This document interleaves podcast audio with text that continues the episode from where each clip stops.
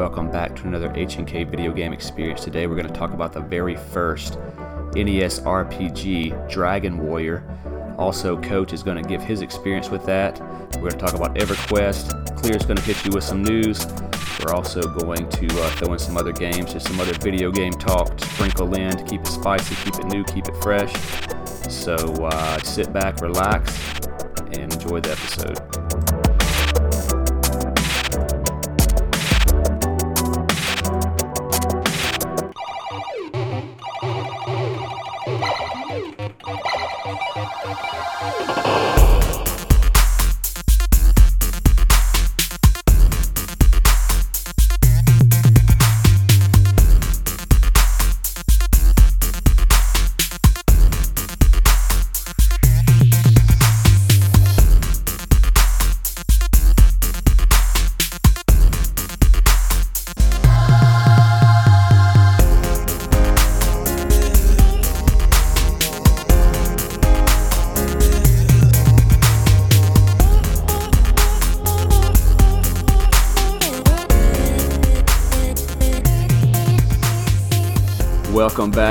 H&K Video Game Experience, everybody. This is HolliwoodKole. and I'm here with Kleerfyre as always, but to special guest today, Coach RX, PlayStation handle. What is up, dude? What's up, man?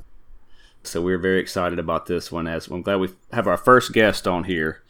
Uh, usually just hear me and Clear back and forth, and so hopefully we can get uh, a regular guest here. I think you guys are really going to enjoy this one. So, uh, yeah, I wanted you to be on this one because, one, you know, we, we, we kind of play the same type of games and stuff anyway, all the way back in the day. We kind of didn't really, I mean, we kind of, we knew each other for a long time, but we really kind of started hanging out at Jones when we were going to college and getting involved in Tekken and, and, and Kleerfyre came, you know, one year behind us at Jones, so we all kind of mm-hmm. hung out there. But Tekken 3 between classes, we played Resident Evil, all this kind of stuff, a lot of strategy games. And of course, it eventually rolled into RPGs. Um, and so EverQuest was a big one for us. And I got that one probably in 2000 and, uh, I don't know, 2002 or 3 right before Full Sail. And that's when I had the Rogue. Lockheed. Yeah. Yeah, Lockheed. So, uh, so yeah, we're that was a lot of fun playing that, you know, back in the day. And, but see, I tried to go back to that one, and it was just tough. I mean, it wasn't. And I know you went to WoW for a little while. And clear, did you ever play, play WoW? I played WoW for five minutes. You played it for five minutes and paid for a whole month. no, I didn't even pay for a whole month. I got one of those free. I got one of those free ones. When you bought the game, you get that free trial month or whatever. Yeah. I played it and I just couldn't get into it. You know, it was it reminded me too much of EverQuest, and I just couldn't get into EverQuest either. I mean, I even beta tested EverQuest Frontiers when it came on the PS2, and I tried to put time into it, and I, I just couldn't get into any one of those three. But now I'm all about the MMOs. So what kills me with those games is I always play a, a warrior, and um, you just can't play by yourself. You know, no, you gotta have a you group. Gotta you gotta have, a, a, healer, a puller, a, a crowd control, and um, it just if nobody's online, you just can't do anything but twiddle you your go thumbs. to the Nexus Stone mm-hmm. and, and, make potions.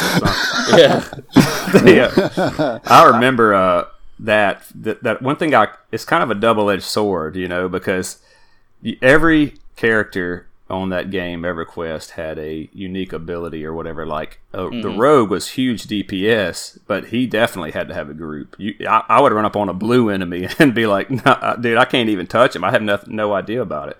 But you know, if I had a war- warrior, um, you know, or a healer or something, it could really do. Not even a, a healer, a warrior that could just keep aggro. Somebody to hold aggro while you stab that back. and you you remember. Uh, and I remember we were with Fell o- Omen, yeah. and we had the whole. And I, if you can remember this, you've played a lot. You still play it now, EverQuest? Well, see, what happened was they made it uh, free to play, and uh, mm-hmm. but in doing so, they took away all your uh, equipment, all your AAs. You remember alternate advancement what? points, and you you have to continue to pay the whatever it is, seventeen ninety nine a month to get all your stuff back, and it just rubbed me the wrong way. I just jump on every once in a while to get nostalgic and I, I did, uh, you know, the little command slash played. Showed you Yeah. how long you played it. Yeah. Guess. Oh man, I don't know, five years or something. Calanthus has been online for 12 years, four months. Oh, That, that's longer. He's older than. That's longer than my than I kid. spent in primary education. my gosh. yeah. 12 years. yeah. He uh, Oh my gosh.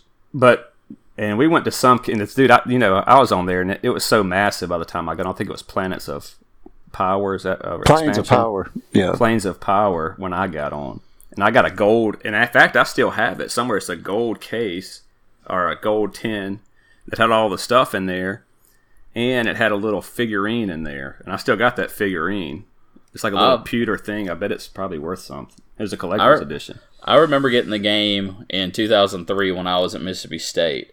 And I went down to the Walmart down there to buy it, and it had like six discs with the bad boy, you know. So I, I remember getting that copy, and it had the month free trial. And I, was just looking back at that, I was like, man, I spent every little bit, bit of money I had right then and there to get this game that I played for like 20 days. I didn't even probably play it a- any of that much of that time, and ended up just you know like whatever on it. It's So- just funny that, that we're well, on this topic. Uh, Brad McQuaid, the guy that designed EverQuest, it's like um, got a huge cult following, and uh, he made that game Vanguard that flopped.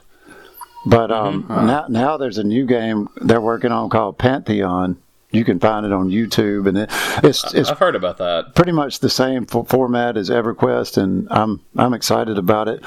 I got a couple of friends that pretty much our our, our only relationship is through video games, and we just mm-hmm. love to do that together. You know, Yeah, that I was trying to think of that. What was that healer's name that was real good? He was like from Germany or Slit. something.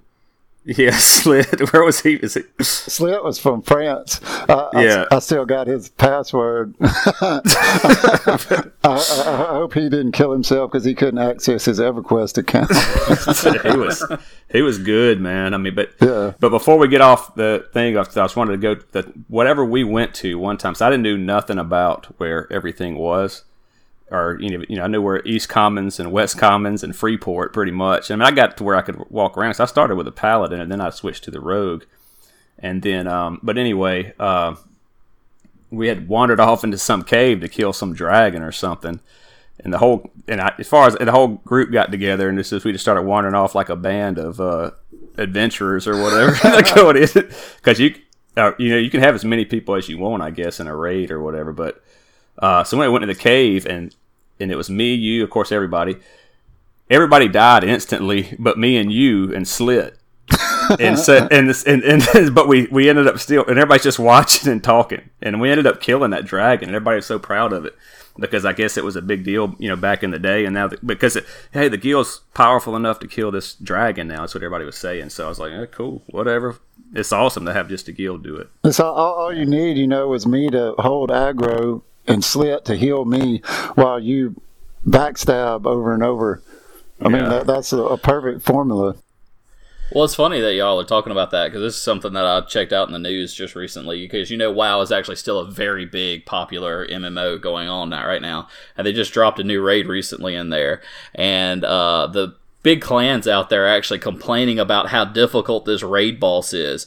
I don't think I, I don't think to this time anybody's been able to beat him yet, and it's been out for a week now at least a week and so they're even talking about like reducing the strength of the boss so people can actually beat it No, oh yeah that's- that's, how bad foul. that's how bad that's how bad it's gotten like with with it They- so i don't know i don't know how far they're going to go with that but it, that was kind of a rumor that i was reading on one of the forums i follow they need to talk to the guy from EverQuest that killed the god of the game remember that yeah. yeah, there was a god of the game or something like that, and he was just a beast that nobody's supposed to kill. And some like dude before it was cool, like used a bunch of science to try to figure out just where to stand and like do damage to him, and it took him like 2 Couldn't weeks. Yeah. Yeah, and he killed the god of the game, and and, and I, don't, I don't know exactly what happened. But like he never respawns or something. Like it's like a Bitcoin or something. They can't reprogram him in or something.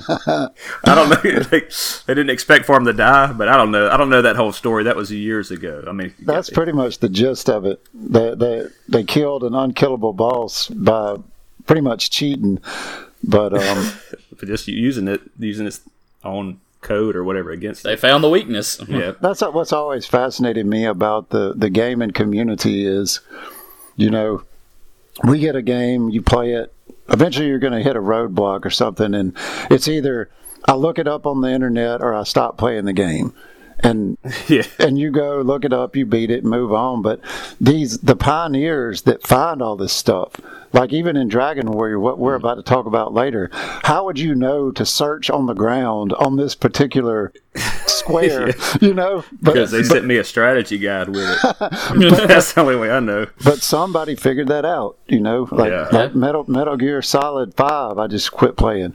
How would you know to search in this particular box?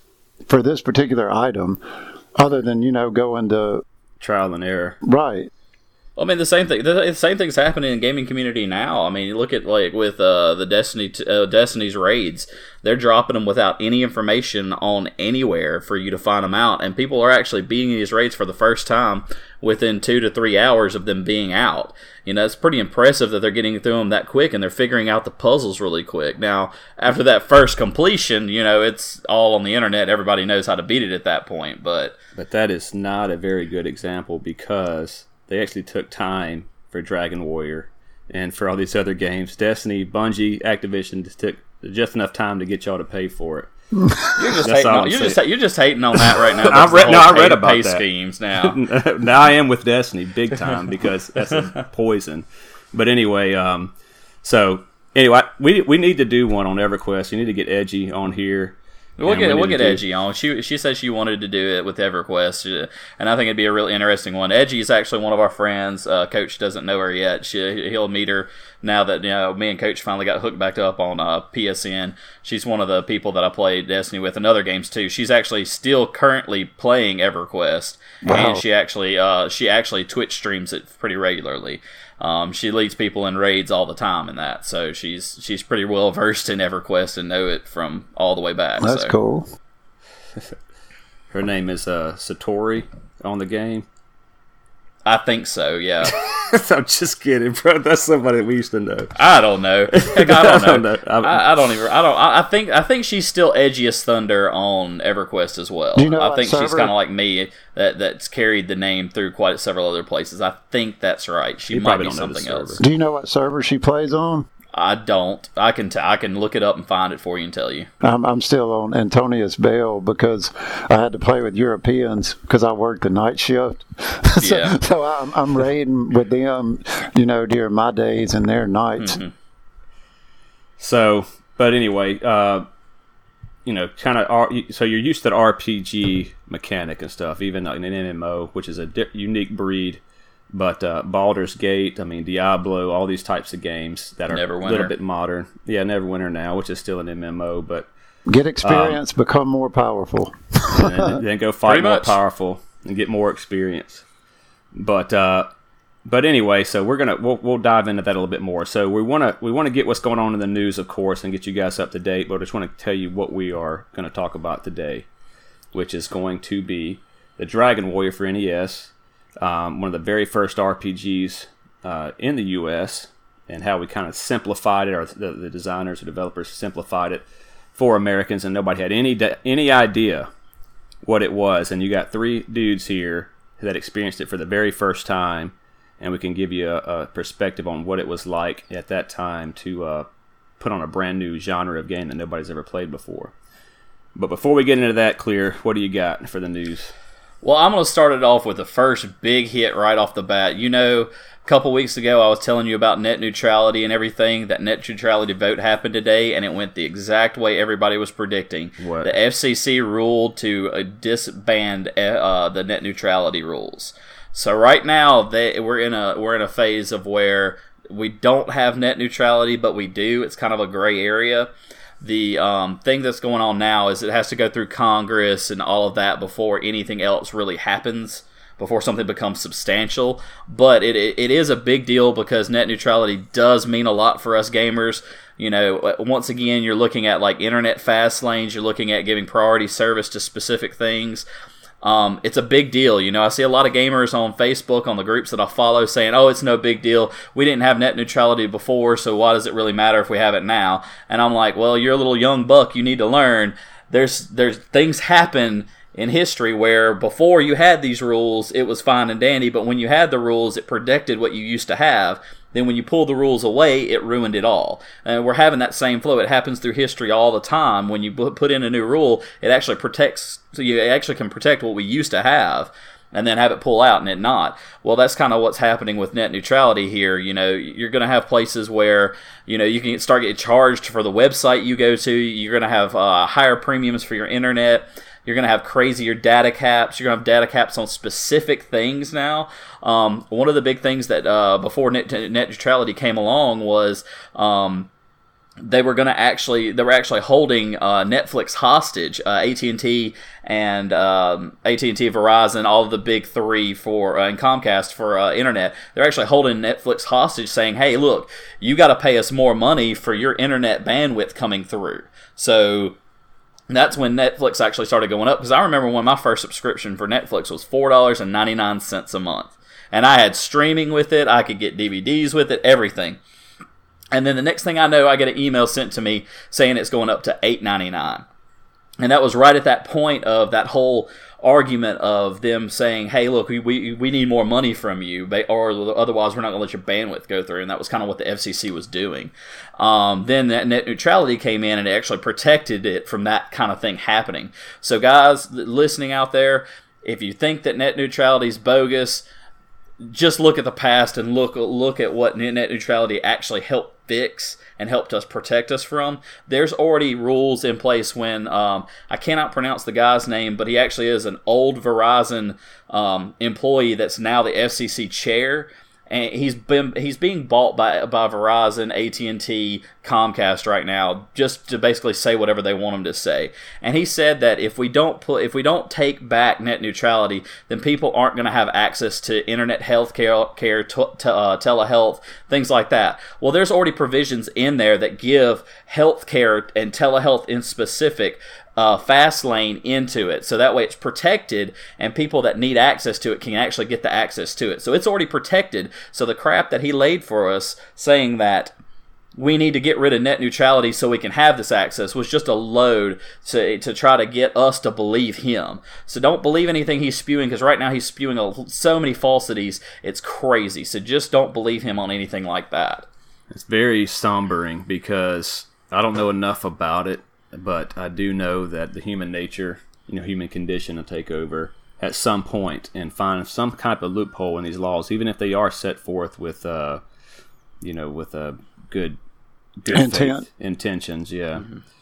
and uh, and try to find a way to make money on it. Well, the law says, and you can't do anything, and then these people that are paying Comcast or whoever, and it's just that just shows how powerful these different corporations are. They're losing money on cable because nobody cares anymore, and we're going to go to internet and, and, pay for you know, you know what what is the name anything you know. Um, what, Yahoo, Netflix, Yahoo, whatever. Yeah, I mean, I mean anything. I mean, for, well, I'm talking about you pay for your own History Channel, pay History Channel directly ten dollars a month to get access to their yeah. channel. So, so instead of doing that, they're going to break down the internet and do the same thing. You got to buy yeah, a package deal yeah, with, with net neutrality, you're looking at like having to buy access for Yahoo, for Google, for Gmail, even. I mean, you're looking at now, you know, email basically has, you know, in a way, you know, it didn't really take place of, of snail mail. It kind of supplemented snail mail or complemented it. I, I won't say that it actually took anything away from it. It was either supplemented or complemented, depending on how you look at it.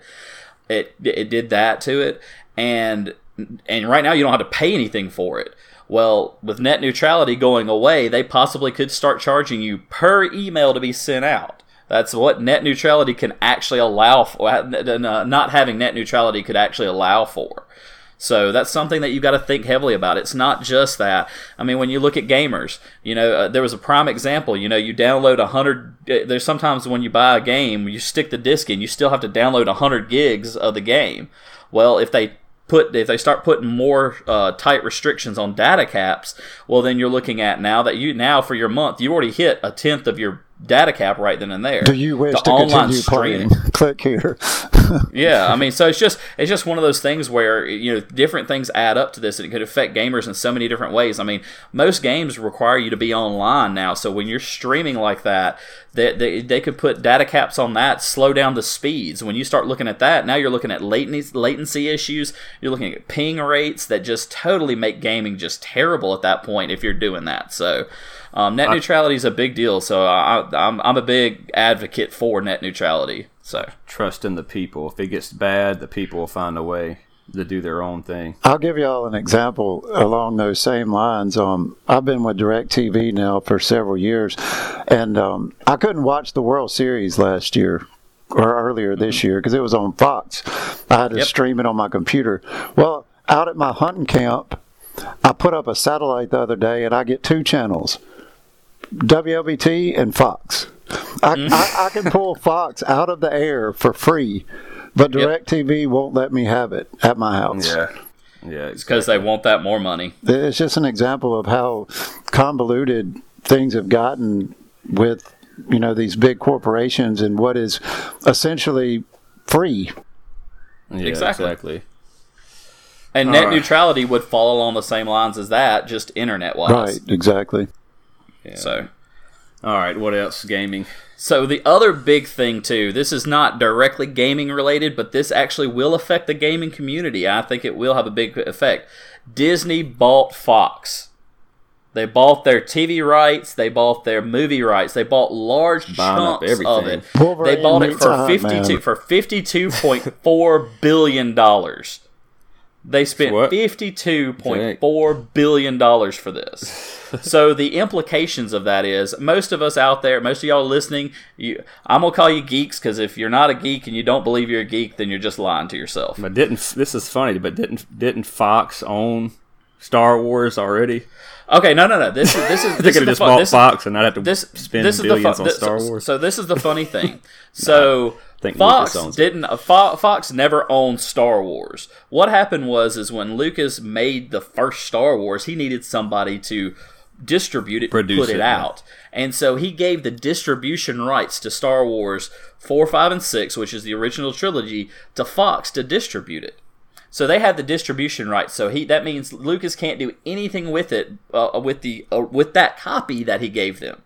Hence why there were all the enhanced copies with the CGI and everything because now he can distribute that because he didn't put that under the umbrella of 4, 5 and 6. His distribution rights were very specific to that original copy. And he supposedly destroyed those originals too. That is incorrect. That's what he said. He said that, but it's incorrect. They actually have the got- original copies. I got some had- at my house too. they had so so Fox actually still has the original copies. They still have it. They can pr- they put it out whenever they want. But since you know uh, Lucas made partnerships with other TV stations to show the enhanced copies, all the ones with all the junky CGI, I know that and trying to cover up some of the practical effects that he did that he did so first. well. Exactly. But we'll have to talk about that. So, um, so now now Disney has the rights to those movies. So what I'm predicting, and this is my prediction, is you know tomorrow, uh, Star Wars Episode Eight, The Last Jedi hits theaters. It's going to be an awesome one. It's got it's the highest rated mo- movie of the Star Wars franchise on Rotten Tomatoes. It's got a 96 percent rating uh, out of all of the ratings. Uh, the next closest is only ninety two percent. So that's actually a four percent gap for those movies. Actually a big deal. How have they seen it So- already? So it's so it's a big deal. So it, it's it looks like it's going to be the movie to go see, and I'm actually going to go see it tomorrow. I'm not, I'm not going to wait. But what I'm predicting is is in a couple months when Episode Eight drops on DVD and Blu-ray, I predict that they're going to release the original trilogy four, five, and six in its original state, awesome. its original theatrical state. So I'm predicting awesome. that. I'm not sure it's going to happen. They might hold off until nine releases as well, which is roughly three ish years from now, which w- it would be dropping on Blu ray. So, you know, it, it could happen, it couldn't, but I think that's what's going to happen. The other big implications is now Disney has all the rights to X Men and partial rights to Fantastic Four. They don't have full rights because um, it, it's a really weird kind of situation with Fantastic Four. Um, Fox had it had the rights for them, but not the distribution rights. Or I think they had the distribution rights and not the actual rights for them. It's kind of a weird twist. Another company actually had the um, proprietary rights, and Fox had distribution rights. That's what it was. So now Disney can distribute it, but they can't make a movie. So it's kind of one of those catch 22 things. It's a really weird situation. But what this does mean now is all of these games that are coming out under um, uh, under the uh, Marvel banner can actually house you know, X Men and things like that. You can actually start seeing Wolverine. You can see Wolverine versus Hulk, that kind of stuff going on, not only in the movies but now in the games as well. Because now all those are rights are combined as well, and actually actually is going to give us oh yeah, that's right. better movies, better combined. gamings, and things like that. Because you got to think about it. The Marvel universe in comics when Civil War happened, the Civil War that we saw in the theaters is not the Civil War you uh, saw in the comics. Completely different. The X Men said, no, we're not taking a stand in it. We're staying neutral in it. They were actually involved. Spider Man was actually the central figure in that one, not the whole argument between Tony and Cap, which it was the argument. But the whole thing was is Spider Man actually sided with Tony at first unmasked himself, showed him to everybody, and then he was like, "Wait, this isn't right. I'm to side with Cap because understand what Cap's trying to protect. If, if I'm not so mistaken, uh, Wolverine's first appearance was in an Incredible Hulk comic. Yeah, exactly, exactly. So now we can actually start having that in gaming again, as we can actually start seeing that you know those comics playing in gaming. So it's be really cool. it's a really cool situation. It's a really interesting time for us in, in our uh, movies and in our gaming and in our comics. You know, so a, there's a real interesting twist there. So that's that's the other big thing that I was following. Um, the other thing is one other thing that I want to bring up that I thought was pretty interesting. So most of y'all have probably heard of Player Unknown. Player Unknown is uh, was a, was a person, but now it's a group developing a game called uh, Battlegrounds. It was in long term beta access on the PC, and it just recently released into a beta esque form. It's not a full game yet. They're it's they're still building on it and trying to develop and make it better. But now it's for the Xbox One. Um, I know I don't game on Xbox One. I know Hollywood doesn't, and I'm not sure if Coach does anymore Negative. or not. So you got three people here that don't do it. But if you do have an Xbox, go check out this game. This is an indie guy developing a really awesome game. What it is is it's kind of like if you had Call uh, Call of Duty, and you put like 50 people in a um, arena and had a shootout until the last person was surviving and it's a really cool format. You can kill people with cars, with boats, with guns, you know, fist, trees. I mean, whatever. You, it's it's a really cool environment thing that, that that, you can have environment effects on it and everything. And it's what's cool about it is is every time somebody dies, the arena shrinks. So it makes it smaller to keep get, keep yeah. the keep, keep everybody getting closer to each other to actually be able to keep the action going. So it doesn't ever get, really get stale. Really interesting game. Really inter- interesting concept. Um, one game that uh, Coach is playing right now, it's next game after it. He's playing uh, Shadows of War right now, which is uh, Shadows of War, Shadows of Mordor. He's playing the first of the first of the uh, uh, Middle Earth Shadows of uh, Shadows series. And once he gets to Shadows of War, Shadows of War actually dropped an arena just recently as well. So you kind of have that whole thing where you can actually start dropping your guys that you recruit in there to fight. So that'll be a kind of interesting twist to that as well. The first but, one was a Xbox exclusive. Um, right now, it's uh, the Player Unknown's Battlegrounds is only on PC and Xbox One. Uh, they've been developing it on PC and they migrated over to Xbox One. I think that it will eventually come over to PS4, um, but I'm not sure about that. But I, even so, if you play Xbox and you listen to us, which I hope you do, go out and grab the game and check it out. It's a really neat game. I, I support indie, indie developers. You can ask Hollywood all the time. Uh, I rant about one game that I love you know, I, bring it up fairly often is Don't Starve. I love the game. I actually got it on my PS Vita now, and I'm sitting here playing it as I'm going to bed, even, you know, because it's just such a fun little creative indie game and indie people are what keeps the gaming movement going. Keep uh, keep giving money to these indies so they can grow it and we actually can have more diversity in gaming. Yeah i've been playing uh, path of exile for about the past four or five months. It's it, it reminds me a lot of diablo 3 but it's made by grinding gear games and it's it's totally free. You just it took like two hours to download but they ask for nothing other than donations, and they Not even during during the game. There's no paywalls or anything, or they have the you know the the Mm-hmm. cosmetic microtransactions, but to play the game, you it's essentially free to you. And uh, I got I got to like Mm-hmm. Awesome. level eighty seven, and uh, I'm, I kind of got it on pause right now, but.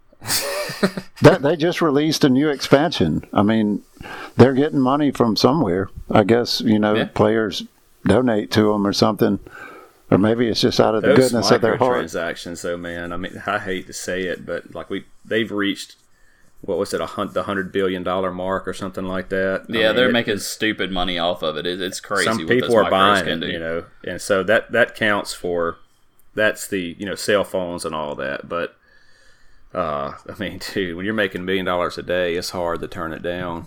You just got to get that whale that spends ten grand a day, like the dude on Clash of Clans. Even the other people that spent money on there didn't like was shunning him for spending ten grand a day on Clash of Clans. I mean, that that's crazy. Well, I, I was thinking That's about that today. I got I got to a uh, I'm on like 785 Candy Crush level, and uh, it's this really hard level, and I was like one block from finishing it, and I, I lost all my men, and it's like, do you wish to continue for a dollar ninety nine?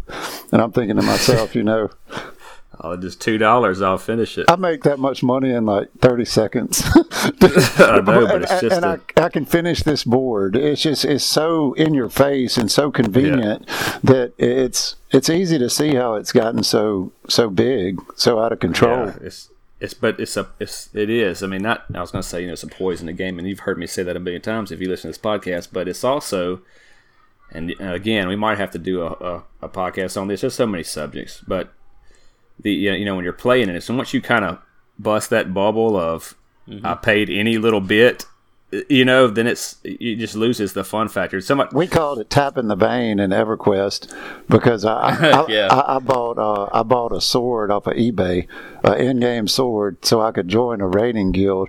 And and all my friends were like, "Oh, you done tapped the vein. That's it. That's it. That's Well- it." And and Yeah. there's a guy that brings up a good example, uh, Batman Dobbins on YouTube. I like his uh, videos, but um, he talks about he used to go to Chuck E. Cheese all the time and play skeet ball or whatever, and get the, the tickets or, to- or you get tickets out, and then you you know you're you're earning them. Mm-hmm. But then at some point, Chuck E. Cheese says, "Oh, if you just want to buy one, it's a dollar for a, you know a plastic spider ring or whatever it would be," and like, and then once he kind of fa- knew that, it, it wasn't no, you know, it's no fun to go to Chuck E. Cheese and, and try to earn anything Yeah. anymore because you're just wasting your time. Why am I spending five dollars worth of uh, tokens or whatever when I can just spend a dollar on whatever I want and get go in there and buy it and leave? You know, it's the same thing for gaming. It's all about the experience. You, nothing comes from gaming. You know, I mean, of course, there's professionals and you can get some online items that sell for a bunch of money or whatever the case. But just as the standard video game, you know, there's it's just the, the satisfaction of, of solving it or doing you know doing something. There's no tangible asset that to be gained. Right. So you're spending Well- money for for nothing. You're, Well- you're killing that app, killing that experience. So I agree with you, but I'm gonna throw it from the other aspect because I had a buddy that actually made a living off of selling WoW characters. No, that's He'd what get I'm them up to about. max level, That's- sell them, and people would buy them. See, the the thing is, is you know, for us, we grew up in the age of play the game to get to the end to figure it all out. You didn't have the internet to look it up. You didn't have any way to do this other than doing that unless you got Nintendo Power delivered to your house that possibly had the strategy guide for that one game you were working on. And it didn't always happen that way. You know, nowadays people are like, let me have the satisfaction of already being at the end without having to do anything. They want the instant gratification, and that's what Well, you microtra- sell it, and that's the- what and that's what microtransactions bring. So microtransactions bring instant gratification. Right. They bring they bring everything that gamers want that instant gratification. They want to know that they can go in and win a game. You know, they want to know they can go in and beat it. I mean, Well, they're not beating looking, it or winning. They're just buying it. You might as well just have. So they're so buying The the, they're buying the end. Yeah, when I you mean, come into the to the fact of you, you're buy, you buy a game for the experience. When it comes to the guy selling mine or building WoW characters and selling them, he might as well build rocking chairs in his garage and sell them. it's the exact same exactly, experience. it is. That's what experience he bought into. Except for you don't have to pay twenty bucks a month for it. I Mm-hmm. mean, because you're just making something and selling it. And I, I know exactly what you're saying. So there are people like that that do that, but my point is the gaming experience is what you're paying for, and then once you pay more for that, not necessarily stuff that cosmetic that you can only get cosmetic. I mean, that seems to be that gray area that gamers have accepted, and I'll even accept it if they stay true to their word, like somebody like Bungie and Destiny that said, "Hey, we're only going to do cosmetics, so your downloadable content will be free." And so, oh, okay, yeah, that's fine. And of course, they never releasing downloadable content. Yeah, they got updates and you get a little sparrow racing and mm-hmm. stupid stuff like that. You never got a quarterly, you know, expansion like they would. Everybody knew that's what they were talking about, and they just lied again. Multiple reasons they lied, and or multiple instances they have lied and whatever destroyed their fan base trust and people are even asking for refunds on Xbox and PlayStation, by the way, for their download. They actually got refunds, but PlayStation and Xbox good. both both have ruled that um, for the fact that Destiny actually took away something that you paid for to begin with, because yes, I understand. Like, and, in the Destiny communities, they're talking about, oh, all the other DLCs did that too. It's like, no, they didn't. They did it to an extent, but not the way that this one happened. This one actually blocked you from the content that you used to have access to.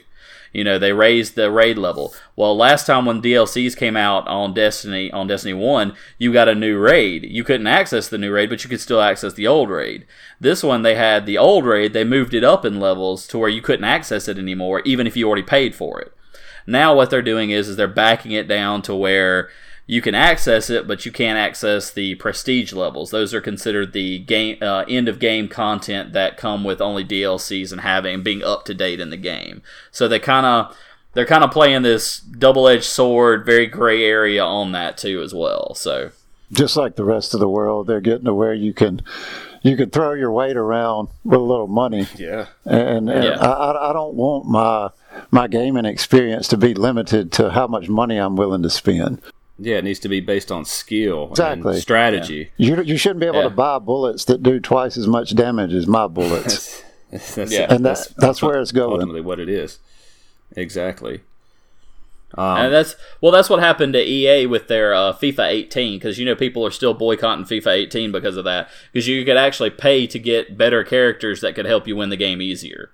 So that that was a big thing in the EA. That's why. EA is getting hit really hard for a lot of their stuff so you might have read this in your news uh, study or whatever too, but there's a guy, and I don't know his name, but he's a very good track record. I think he posted a Reddit. I know he did at one point on Reddit and it got downvoted to oblivion, but it actually turned out to be true because he was predicting something on a game. He's, so he's, yeah. he's got very good track record with Battlefront. It was Battlefield uh, 1 or whatever. So now he's talking yeah, about yeah, Battlefield 3.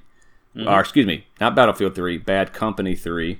Yeah, it's Bad Company Three. And yeah, I actually posted something on our Facebook page about that. Okay, yeah, I saw it. It's uh, it said that you know they're doing no microtransactions in it. Dude, that is unreal. I want to buy that game just to support because it's no microtransactions. I very well. Bad Company was a fun game anyway. I, I enjoyed you know, it too. I, I mean, it's just hilarious because the guys, the the characters in there were actually hilarious. Had had great interactions with each other, and it was a fun game. That, so, it's tough uh, to Go ahead. Uh, I was going to oh, say oh, they, they pushed they pushed it a little bit. The single player experience wasn't as good as I yeah. would have liked. That's why I like all the Call of Duty games. Is you know they're predominantly multiplayer online shooters, but mm-hmm. the story is usually good. The, yeah, they the, got an epic story. The, the Bad Company story was pretty uh pretty bad. It was bad, but it was funny and and too. It was it's funny how bad it was yeah, too. Uh, maybe that was their point yeah, I think I think that's what they were trying to do with it was like, hey, look, these are guys of idiots out here. Basically, it was their version of like the A team, but not as good as the A team. So B team. I'd probably say C or D team on that one. They were, they were pretty funny on the. But you know, thing, so. a game that comes out with no microtransactions, I, I, I would highly encourage everybody to buy it. But I mean, it's just like the it's you know you got games like Destiny, and I and I hate to keep bringing up. I don't even say any game. Um, I'm just trying to think on on the spot here, but we'll just use Destiny. So you pay sixty dollars, you're done with the game in you know two weeks, uh, the vanilla game and uh, Destiny two, and so but then you got games that it's the exact amount that are Fallout four, that are Witcher three. I mean these these experiences are. I'm GTA almost like five. Yeah, but I'm like Witcher three. holy cow, man! The, the amount of content in that game and the amount of time that's spent in there. I'm like, dude, you only charge sixty dollars for this. This is ridiculous. I mean, it's unreal. I bought all the expansions. I hadn't even touched them just because I wanted, to, Wine I is wanted to give them more money for for it. Yeah. I'll tell I you- mean, crazy. One, one thing that um, I think is worth mentioning is the microtransactions. They often come up in single player games, you know, where that's the uh, individual's experience. It's not, you know, affecting us. Right. But um, in the multiplayer games, sure, there are microtransactions, but there's also a third party that develops, like online communities. Like, you come to this website, tell me what you want, PayPal me the money, I'll meet you in game and give it to you. That's not the game developer's fault. That is just people being people. Oh yeah, I see what you're saying. Yeah. So that happens anyway. Well, I mean that, that that happened in Destiny. Destiny, the people were But play, you can't were trade paying. in Destiny. Well, this is what people were paying for in Destiny. They were paying for people to carry them through trials Oh, yeah, of. Osiris, trials of the Nine, the raids, Yeah. different you know different things. They were actually paying for those experiences. That's just people and being that's uh, people. Exactly, and that's what Coach was saying is you get that en- enterprising people doing that, and that in a way is a term of microtransactions. It's just not hitting the developers' pockets; it's hitting the consumers' pockets. Yeah, that's a good point. I never thought about that it that way. Um, one of the things that I thought uh, that somebody brought up a very good point with uh, Battlefront Two is that um, they need to have two different servers or two different play styles. If you spend money on the game, then you go to the play with everybody else that spent money. If you did not, then you play with everybody that did not. That was a kind of cool idea because that would keep everybody see how many much money gets spent at that point. They never they would never do that because the guy that spends money has to go play with everybody else. Then it ultimately becomes whoever can spend the most money wins. There's no advantage. Yeah, I, I, I remember back in uh, in the EverQuest days, it would just be you would go to. Uh, I mean, this was so old. Uh, Hotmail was still big then. Yeah, You would just you would be like, "I'll I'll mail you um, cash in the mail. You meet me in game. Drop this item on the ground, and I'll pick it up." You know, I mean, it, it's it's. I guess it's free market enterprise on a very small scale, but that's just what people are going to do to get what they want. yep. It's no different than us uh, getting the guy to buy us beer in high school at the gas station. yeah, very true. you find what you want, and then uh, you find a way to get what you want and what you need. exactly, whatever means. So that, that- so that does give a whole different experience if you have to pay for um, you know once you start paying for a game. I've brought this up for that Underground Empire game on the phone that I used to play, where you start paying for this experience, and the next time you're playing against somebody else that's paid, so then you're paying against somebody else. Just like the leveling thing that we're going to talk about, how you just level up, then you go fight stronger monsters, level up, go fight stronger monsters. It's kind of the same thing over and over. Um, but anyway, so we we beat every episode. We beat microtransactions to death. But I mean, dude, it's it is serious, and I think the community's finally waking up. This is just the hot topic in the news. It is. So Well, I think you bring up a good point to actually bring us into our next segment, so we don't beat beat the microtransactions to death this time too. Um, doing the whole fighting and leveling that I think that leads us into Dragon's Quest right there pretty easily. Yep. So Dragon's Quest NES. So it's actually called Dragon's Warrior in, in uh, America, Dragon Quest in Japan. So at this point, in uh, you know, nobody's ever heard of an RPG, and I was talking to, to a coach yesterday about it a little bit. Uh, Dungeons and Dragons is out, so those type of you know RPGs where you just talk about what you're doing um, had come out, and then you got it's just a matter of time until the programmers get a hold of something similar and start programming the computers.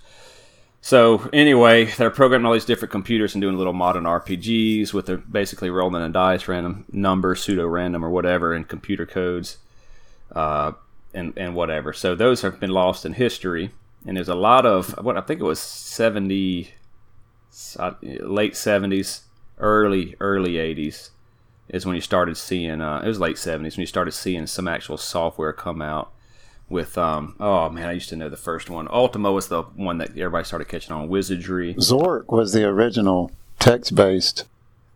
oh Yep. yeah from Big Yeah. Well, also too, uh, don't uh, you know? Let's let's not sell short. Uh, you know, the whole D and D because most people. I don't mean to sell Yeah. it short either. I don't mean. Well, I, I'm just, I'm just saying, ju- it says instead of just rolling so fast through this, you know, given the Yeah. history, you know, I was a big D and D player, so that's why I, that's why I like, you know, don't want to short it too much. But I mean, D and D was the opening to the video game thing. It was, you know, depending on how you played it, it either either was tabletop role playing or it was um, uh, mental imagery. Uh, mental in- imagery role playing. Sorry, getting a little getting a little ahead of myself in my head trying to speak about it. Where basically you had dice that you rolled for your attacks, your hit hits, hit points, all that stuff. You know, it, it was di- it was a die based game, so it was the original random numbers system. And so Yeah. now, when you go into programming, they instituted that style of stuff, uh, that style and that idea into the uh, into the gaming. It- And like uh, like Coach was saying, uh, Zork, that, that game right there, it actually was based in the background background of the programming was based on random numbers. It was a random number generator as well. That's the first time, uh, just you know, off the top of my head, that people actually preceded computers. Because all, Yeah. essentially all gaming is is a program Oh, yeah. generating randomness. You swing this sword, how much damage do you do? Because it's not going to be the same every time. And we you just used to do it by hand, and now it's done for us. But that that's pretty uh pretty ingenuitive on our part back in the seventies. Yeah. Well, people got lazy. They got tired of throwing them dice across the table, losing them, and all that. They're like, "How can we make this easier on ourselves?" computer. That, but that natural twenty used to look so good. Oh, that natural Oh, twenty looks so good. When you see that twenty come up on that D twenty, you're like, ah, you know. but also too on the side, that natural one looked just as terrible. you you chop your leg off. oh god, I, I can't tell you how many times I've lost limbs because of a natural one. I mean, it's just that, or I end up throwing my sword in the back of somebody's head. That's my buddy. You know, we, just we used to our, our DM used to be more than generous to us, or we would just our party would die in the first adventure every time. oh yeah. Like, Our DM was very generous too. He Oh, thought it was supposed to happen lucky. like that. But, but, but video games are, are unforgiving. But They I, are unforgiving. one of the cool things, and I know that, that coaches like this too, and you, and you too, Clear, that uh, really is attractive to these role playing games for me is kind of what uh, Gygax and Arneson did when they created D and D. They kind of took from, you know, where they're playing other games like Tactics, uh, Tactics Two, and all these other board games where it's just moving around large armies. They decided to kind of focus in on each individual character. So that would make, that would comprise the army, right? So, uh, you know, that's where you start getting their individual. You know, of course, it just evolved. Uh, the characters did, but you know, you got a warrior. Okay, what's his story? Where is he from? Okay, now you got a rogue. This guy's shady, whatever. You know, then you started getting into clerics and hybrids like paladins or uh, stuff like that. So that and what what abilities do they bring into fight? Not just their personality, but different abilities. So that that's kind of where that D and D came from, and uh, it's such a great uh, thing. I love the characterization of these things. That's kind of part of my RPG. Why I'm such a fan of them is because you can. You know, you kind of want to feel like you kind of beat the system. I'm going to tweak this guy's strength or his dexterity or whatever to, Yeah. to, for my play style, and then go in there and handle it. But see how, how easy it is to talk about these things these days. We'd never heard of this when uh, Dragon Warrior came out, right? Uh, nobody knew what it was, and so um, it came out in 1986, May 27th, 1986, in Japan. in Japan. When did it come out? In um, It came out in uh, '89 in North America. I don't have the exact date, but it was '89 in North America. Okay, yeah, came out in '89. So um, at this point, you know, and I and I remember getting the game. Okay, so before, so they had to simplify, and it was ne- it started picking up in Japan, uh, Dragon Quest, and say, hey, we need to bring this to America. They know, know nothing about it, so. Again, me and Coach were talking about this, and we've mentioned this on a podcast before, and I actually posted it on the Facebook site. I, but I remember it. I got it for Christmas my mother and father had hid it when it came in the mail, you know, because they just went and got the mail. You just trust, you know, you don't, you know, you go get your mail now like it's nothing. But they, you know, you had to go through the parents back in the day when the new, if it was around Christmas, I got nothing in the mail all of a sudden because it's going to be wrapped up and be sent like it's a present that they went and picked out. But, uh, and it t- wasn't until I got this game, Dragon Warrior. What is this? What is this game? It's a yellow box, you know. And then reading through Nintendo Power that they had with it, you start seeing that hey, this was included. Nintendo Power sent out. That was the way to get Americans into it. Was we're going to send it out for free with Nintendo Power. We're going to include strategy guides. We're going to include maps. maps. They had a little card and uh, to try to explain this thing to you how this works. But I mean, I'm just like you guys did, and I'll let you guys tell your experience of it. But you pop the game in, and you're like, what is going on with this text? And it's just like, you know, this is not an, you know, what's, I had no idea what's going on. You walk outside, you get killed, and you do it again. You walk outside, you get killed, and you're like, what is going on? You ended up shelving the game for a while, for probably a year or so, till you start reading about it, and you go, oh, wait a minute, this is how this game works. And then you start playing it, and that's when I got into it and loved it. So something really interesting about the game that I'm as I'm reading uh, some of the articles about it is is it's actually one of the first games that's a battery backed RAM save game system. So most of the games, like with uh, Mega Man, you know, for you to save the game, you get to the end of the board, you get a password to put in the next time you play, so you can start up there. Well, in Japan, that's how uh, Dragon Quest was. You had your password save system, so you get the password, you put it in, and that's where you could go to that point in the game this was one of the first that actually saved the game at those specific points on the cartridge. So now you have it saved on the cartridge, you plug it back in, you can actually start where you were left off like that well, without having to put you always, in. You always start at the king, but but Zelda came out in '86. It had a back battery backup. Did it have a battery backup? Yeah.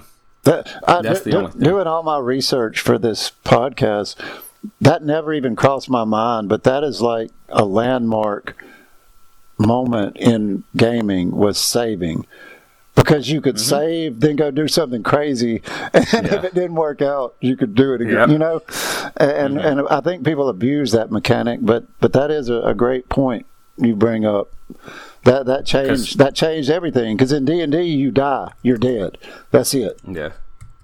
Well, you know, up to this point, they're playing in up to mid '80s. You know, arcades are real popular and stuff, so they're playing. Um, you know they're playing to, to suck quarters out of the players. They're killing them, and you know you're just there for whatever thirty minutes, an hour, two hours, and you're going home. But now, when you're at home, you got you know you want more in depth experiences because you can experience you can play whenever you want to, and that's kind of what Zelda brought. But I mean, yeah, the, the, but that's a good point too. Uh, clear that the Japanese version did have a uh, password system, and they wanted to simplify it for Americans and added that added that uh, save feature. But that that does uh, bring cheating into the equation. Like Mike Tyson's Punch Out, everybody went, straight to Tyson by the password. To actually, you know, play through the game and get there is a different story. But see, back then too, you put that password in, and you don't, you didn't good enough to get there. You're knocked out before. you know, you don't know what to expect, and it hits you one time, you're done. Done, and it's just you know so those games too, you know, you had to get a certain skill level too. I mean, it was like we talked about before. There's nothing back in the day to buy a Nintendo game and you don't get to play it all because you can't get past whatever, you know. just stop. And you just thought, yeah, I'm at level four. That's my claim to fame. you know, I got past Soda Pop Sawinski, who I, who I can't get past now. You know. I, I, I, got to Tyson. I, have never finished that game. I never beat Tyson. I've gone I've gone the distance with him, but he always mm-hmm. wins in the uh, in the in the end, the decision. Oh, if it go, if it goes to decision, he's gonna win. No, he, sometimes people win, but I've seen people they knock him out too. TKO. I've seen knockouts. I've seen TKOs. I've seen straight up knockouts of them. There, there, there are some out there. There are some uh, videos out there of where people actually knocked out Tyson. I was like, oh my gosh, that's pretty impressive. There, I could beat Tyson, but I couldn't beat Super Macho Man. I always had to put the. the oh gosh, yeah, he was a tough one. And just skip him. get the get the Macho Man and just reset and put the password. In. Third ball bull. yeah. But um but anyway, so so what did you when you first got it? I remember you said something about it uh you coach you first. What did you because you were talking about it to me the other day. Did you do the same thing? Yeah, I, uh, I did exactly what you said. I, I I remember the other night I knew I had maps because I was watching the playthrough on YouTube and I remembered those dungeons and how hard they were. All you could see was like a square around you and a black screen, yeah. unless you used a torch or whatever. And I remember the map had the entire dungeon there, so all you had to do was, you know, keep you know, aware of where you were by square, and you could move around. And I couldn't because I knew I didn't draw them, and the internet was in its infancy back then, so I know I didn't get them on the internet, but they came with that offer you mentioned from Nintendo Power. They pretty much mailed you a map of the game and all the dungeons, which in a way trivialized it, other than the the random aspect of it. But like you said, I started playing get killed, get killed, get killed, respawn at the beginning. and I was like, yep. And I, yeah. this is coming off of you know Mario, like side scrolling, like you you die, but eventually you can beat it because it's obvious what you have to do. You have to jump this span. You have to, you know, not get killed by this Koopa. But Dragon Warrior, you had no idea what you were supposed to do, and right. um, I just was like I can't I can't tell I can't do this. I'm gonna go back to playing my easy games, and yeah. um, so. it, it, just it sat around, and I, I want to say, I want to say I read um, uh, Dungeons and Dragons books. What was the name of that? Uh, um, crap! It was the Chron- the Dragonlance Chronicles. Oh yes, that was a good set of books. Good got, of books. It got me like back into the genre. Like I wanted to I, I wanted to make it happen. I wanted to figure it out, and eventually I got it. And that, to me, all role playing games, when you get to the point to where you can just kill the same stuff over and over and over until you level up to progress, it's a, a starting point. You know, like you got 30 minutes before school. Okay, well I'm going to go out here and I'm going to kill slimes over and over and over and get some get some gold. I'm going to get some experience, and then when I come home from school today, I'll be more powerful, be able to buy new equipment, and, and that was the that was the part of the game that because you didn't level up in Mario, you didn't level up in Zelda. You were yourself. You have to beat mm-hmm. the whole game with this same dude and Dragon yeah. Warrior, you just you became more and more powerful until the end. You could one shot the enemies that were killing you or anything. Yeah, yeah, yeah. So my first experience with this was, you know, both of both of these guys they played it, you know, before uh, I came around. I didn't actually meet Holliwood until late uh, 89, early 90. That's when we met because I didn't actually move to the area where we grew up at until August of 89. And so I hadn't heard of Dragon Warrior at this point. I didn't know about it. And Holliwood had it, and he actually let me borrow it. And how am I remembering this? I have no idea because I really thought that these brain cells that had that housed this information were killed long ago. But I I remember it, and I remember getting the game and like saying, "How do you play this game?" Because it's you know it was such a new thing, new concept to me. And he's like, "Oh well, check this out. You know, you kill these slimes, you go this way, and you can find this other bigger thing to kill. Go try to kill it."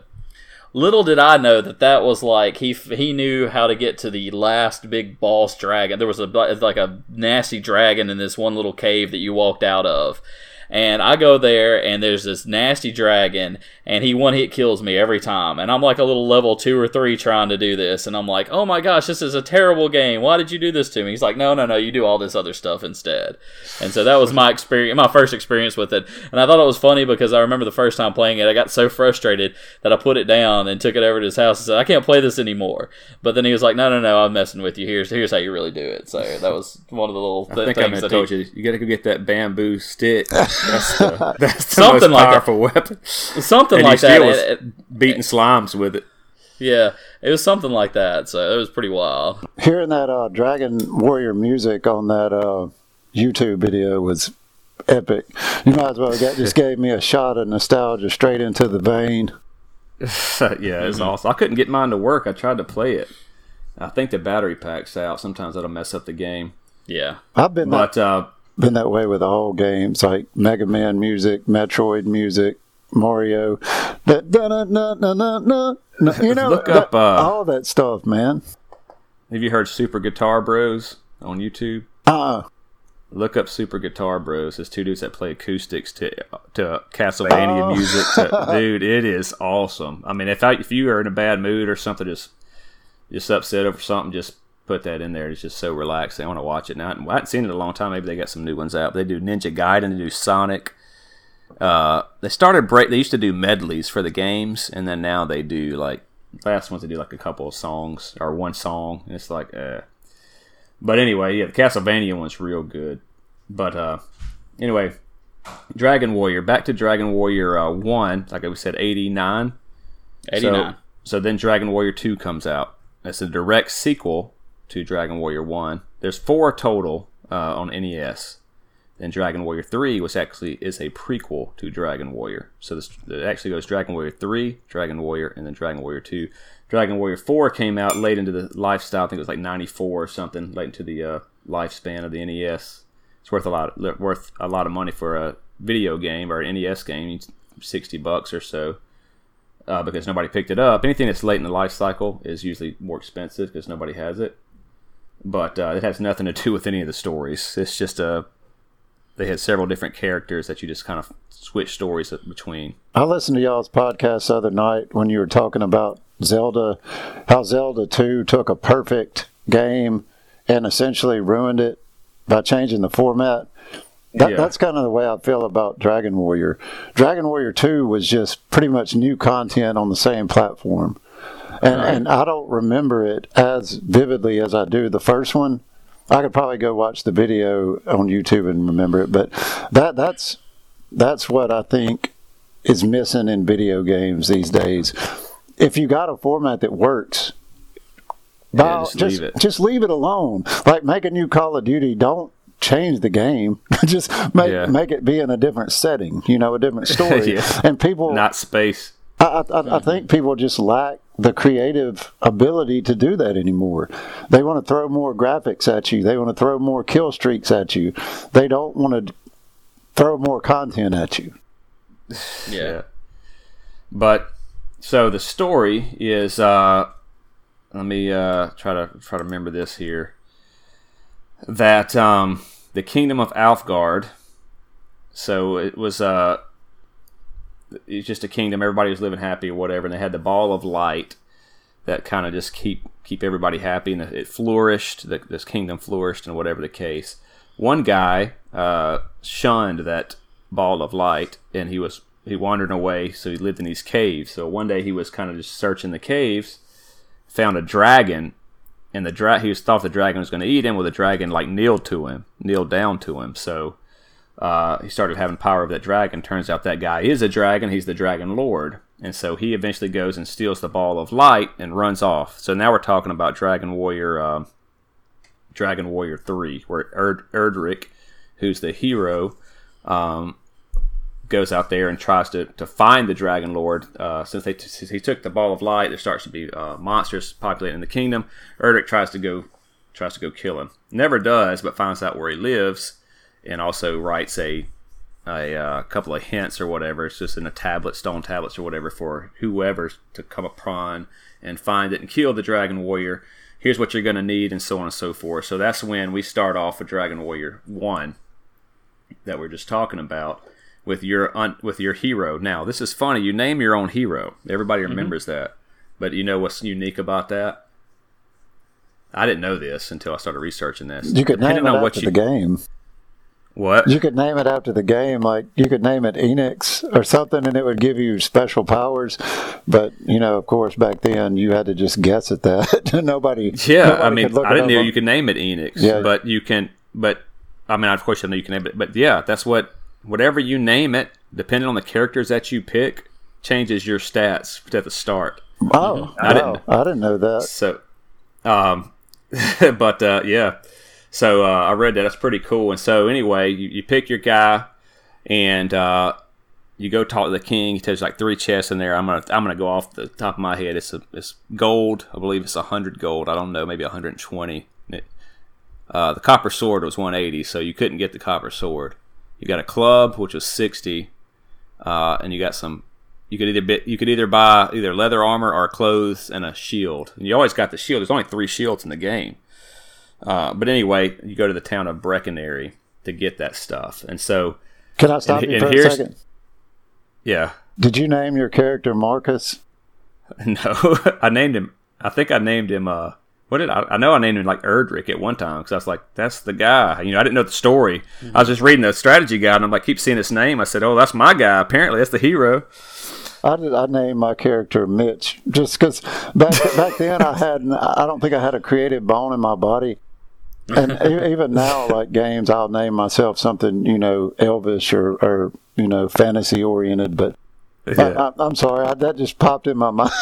no, it is, yeah, that's a good point. I mean, I don't remember. I actually have no idea what I named him. Um, I know I named him er- Erdrick, but I don't. I don't think I ever named him Marcus. but that that was the first game where like you, but you were the game. It's not Mega Yeah. Man. It's not Mario. It's not Metroid Yeah. or Rygar. It's it's you're the person that the p- game is talking to. yeah, Yeah. Mi- Mitch, art thou tired? but uh, but so w- one interesting thing about this game too is there's really no, not a whole lot of guidance, uh, which we kind of realized. That's why they sent the strategy guide. But what I what I mean is, it's like kill dragon lord. that's your quest. That's and that's the whole. So that's like getting, you know, Witcher three, and then it just says kill, you know, the final guy. you know, like okay, what what do I need to do? And you go on a little uh, merry adventure. But you know, this game, uh, you know, it, you you uh, so you go to Brecconary and get your your gear, and then there's a little, you get a, um, you go into this little cave in the desert right off about the northwest of the castle, and there's no point in going in there other than to get the chest that has uh, Erdrick's tablet, and just tells you what you're going to need. You know, the raindrop. Uh, you know, you need to need a, uh token. I don't think it says that, but it's uh, the raindrop, the sunstone, you know, stuff like that to make the bridge. But uh, so you're just wandering around gaining levels. So you, and there was no barrier. You could walk straight to Dragon Lord uh, theoretically, right? But you know the barrier was the enemies. You would get killed if you tried to if you weren't powerful enough. So that was the uh, invisible wall to keep you where you needed to be.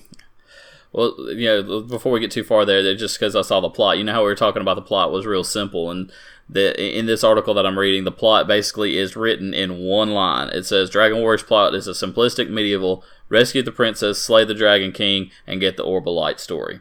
That's Yep. the entire plot of it. Yep. And so That's, that's, what you're given, and that's it. Yep. And so that's what. no waypoints, no mini map.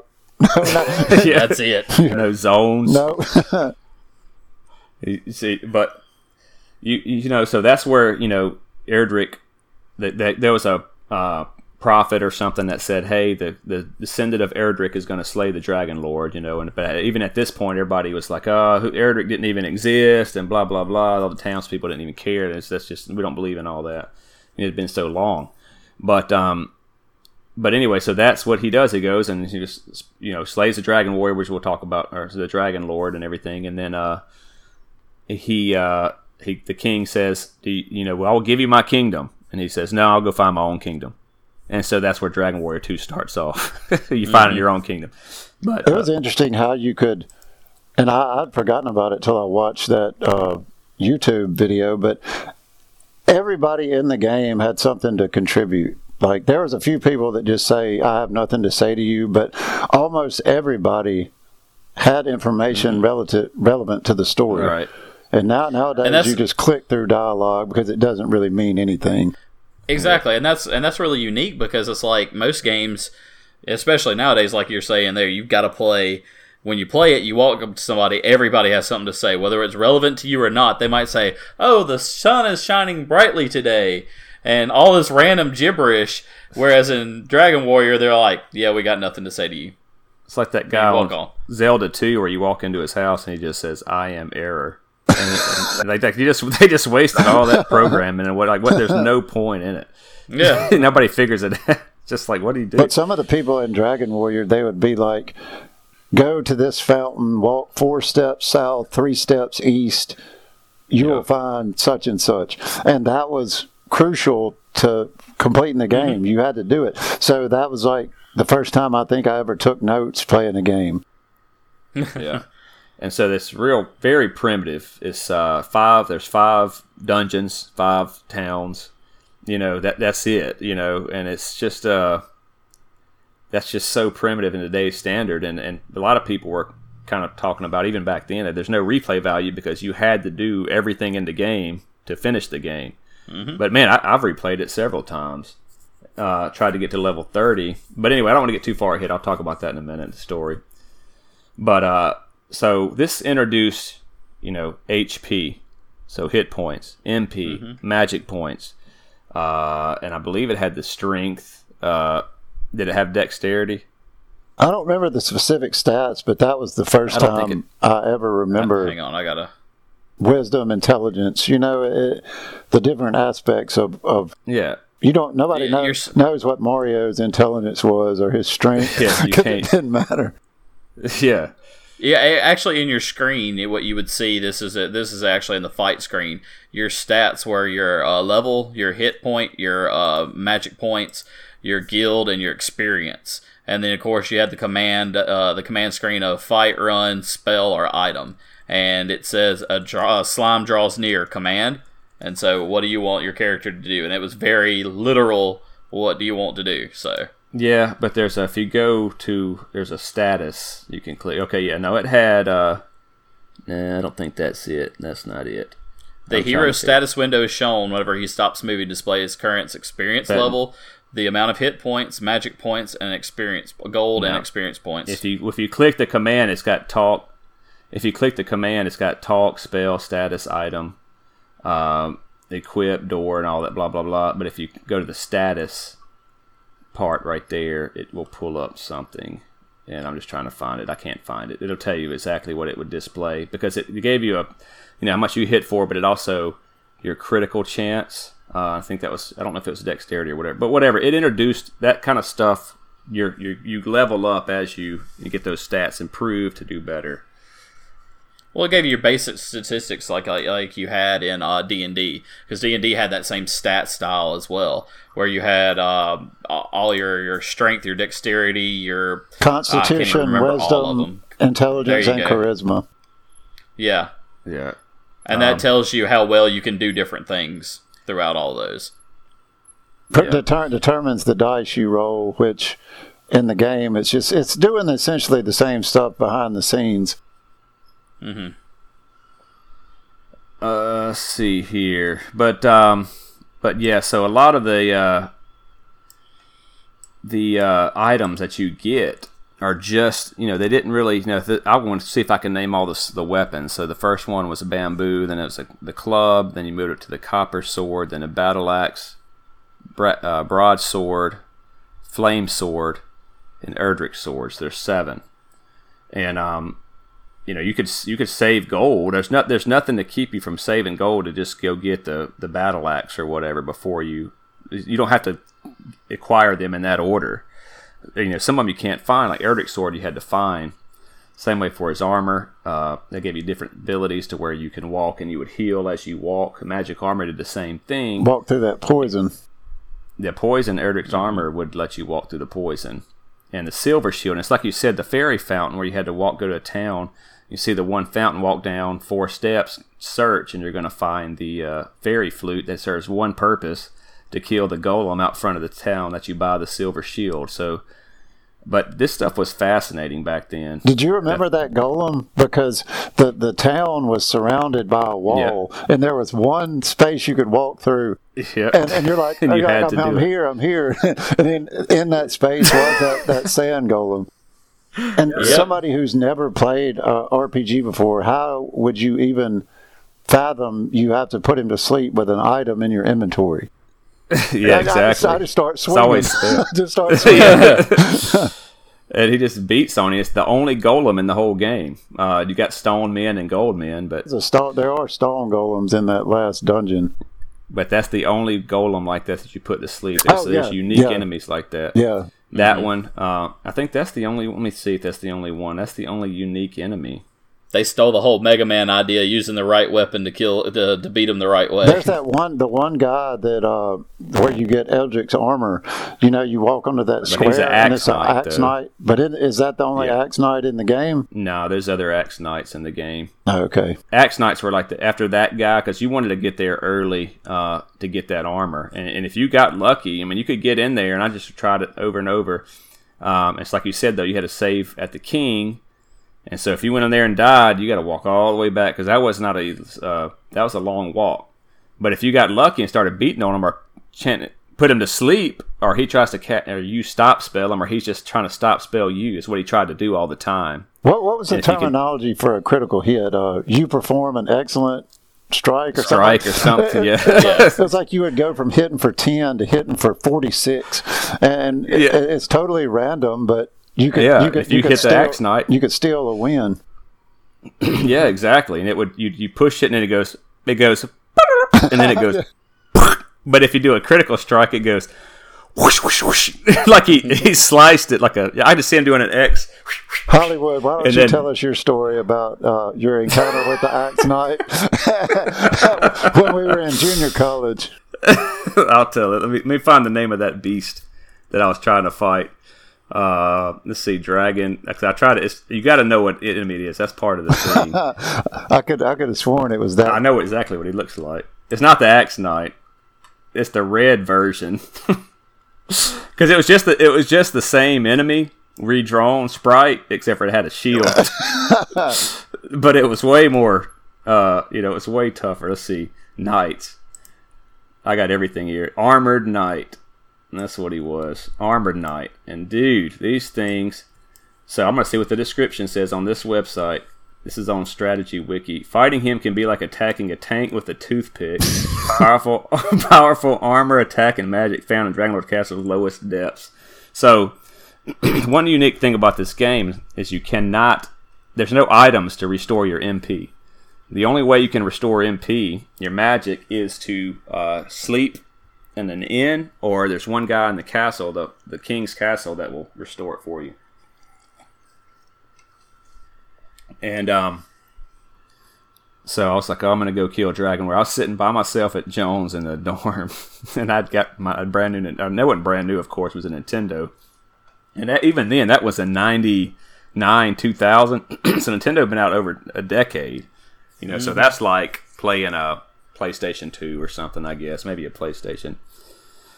And uh, and so we I was trying to get to the Dragon Warrior, and uh, I was a little hot headed back then, and um, got to with my full MP, and I got to the Axe Knight, and the Axe, or it's not Axe Knight, the the Armor Knight.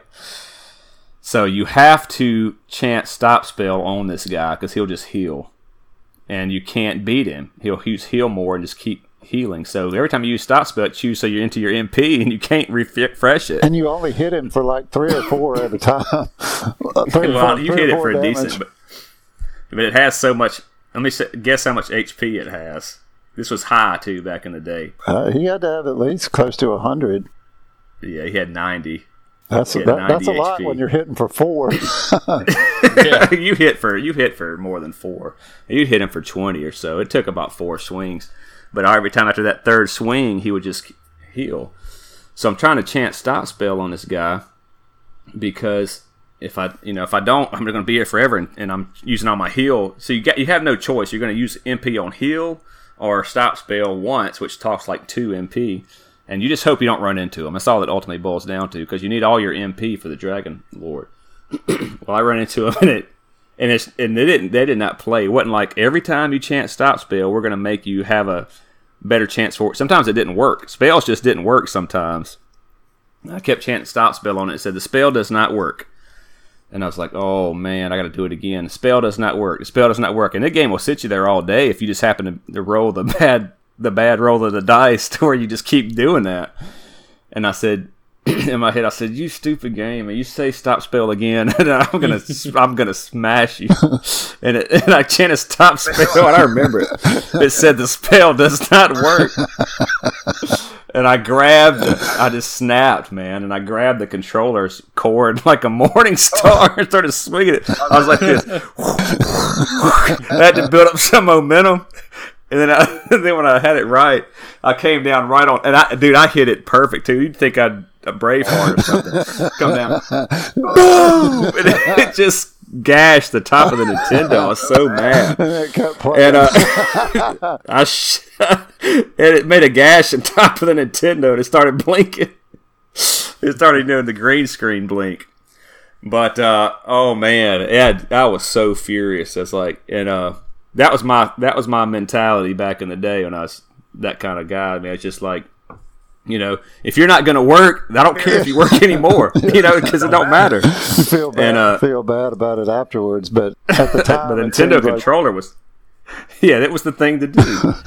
and uh, and so it still worked. I don't even know where that Nintendo's obviously gone now, but you could still put a game on the top of the old the game that's in there, and it would have worked.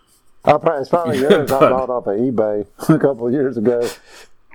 yeah, I got one. I got two. I got the top loader and the uh, and the front loader, and then I got a, that USB retro USB I was talking about. The guy I bought it from, it said uh, in the description, he said, may require second Nintendo tape to work.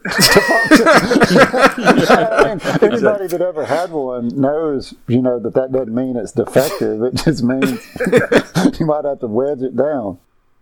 Mm-hmm. And so, you know, and that's a, you know, why did they stop working? Well, one of the things was the lockout chip they had. Um, excuse me. oh, man, give me a second.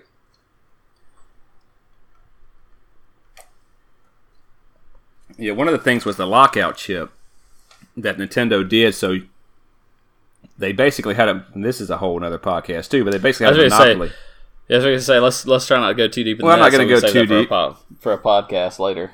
Yeah, but it had a lockout chip on it, so the game had to match.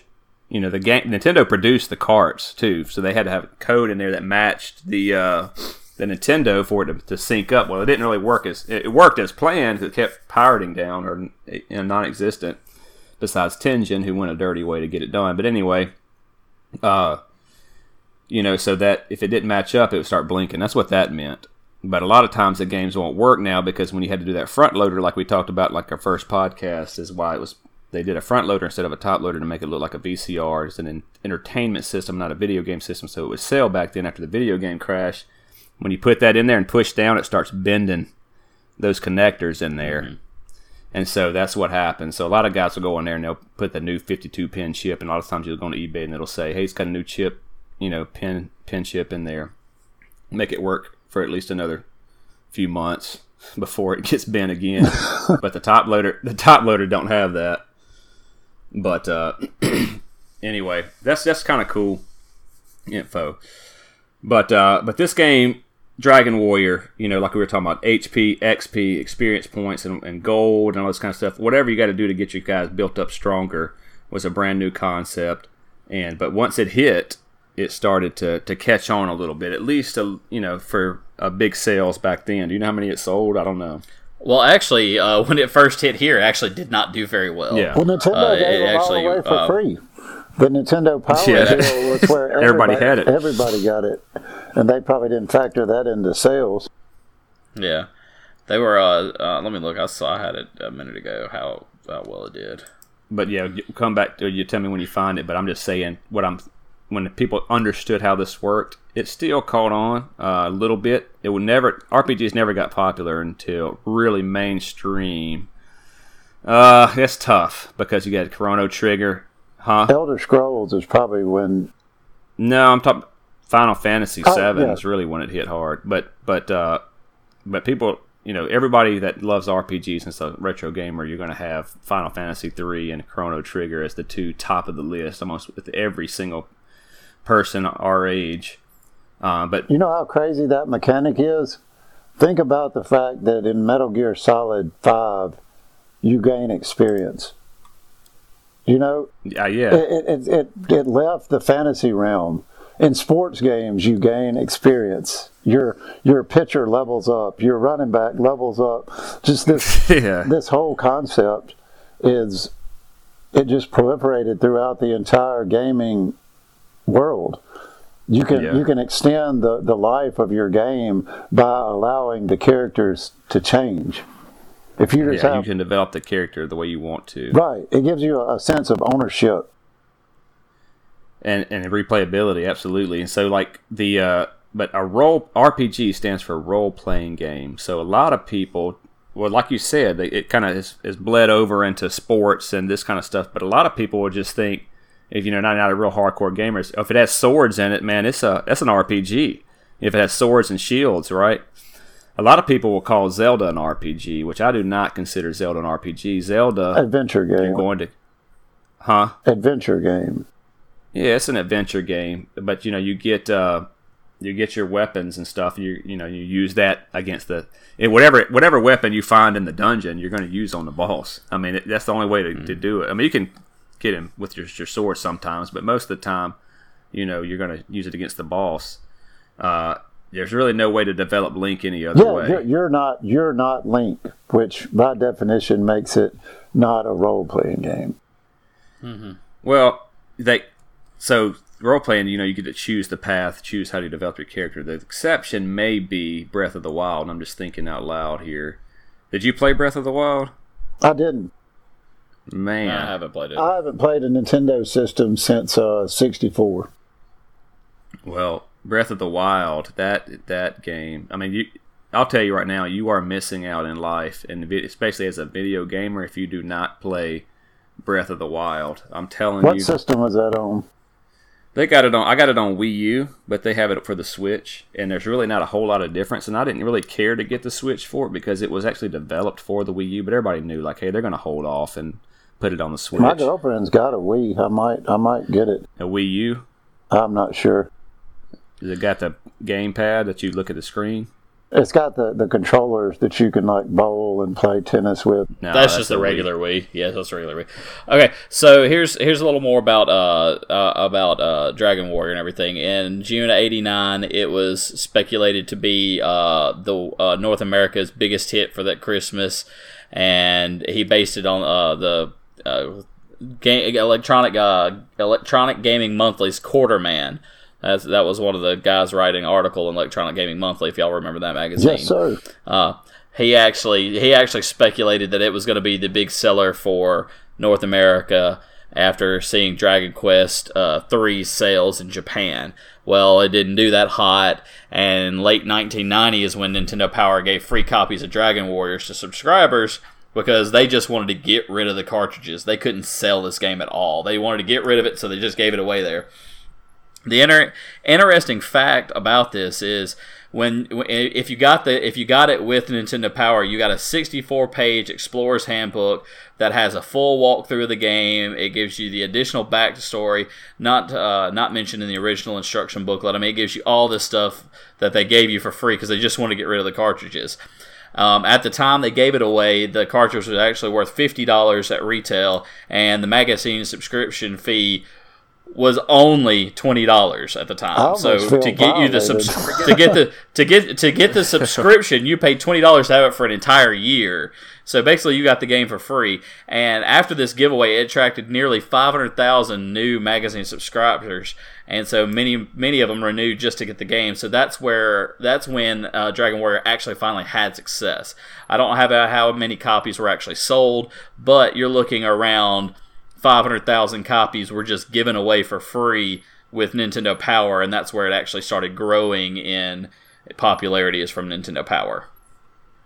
Yeah, it's it's real cheap. I actually bought the uh, I got that exact Stratton Adventures guide you're talking about, and they had also had another uh, more uh, detailed as far as the art goes uh, book inside Nintendo Power. And I wish I'd have got I got it uh, off in the back room there, but um, it's it really the art style looks amazing on it. drew all the swords out with all the detail and stuff like that, and it actually came in there too. I got got two of them. One of them's in like pristine condition. Well, Nintendo Power actually gave uh, three feature articles on Dragon Warrior uh, for issues between May and October of '89, trying to build the hype for the game. This was their hype machine.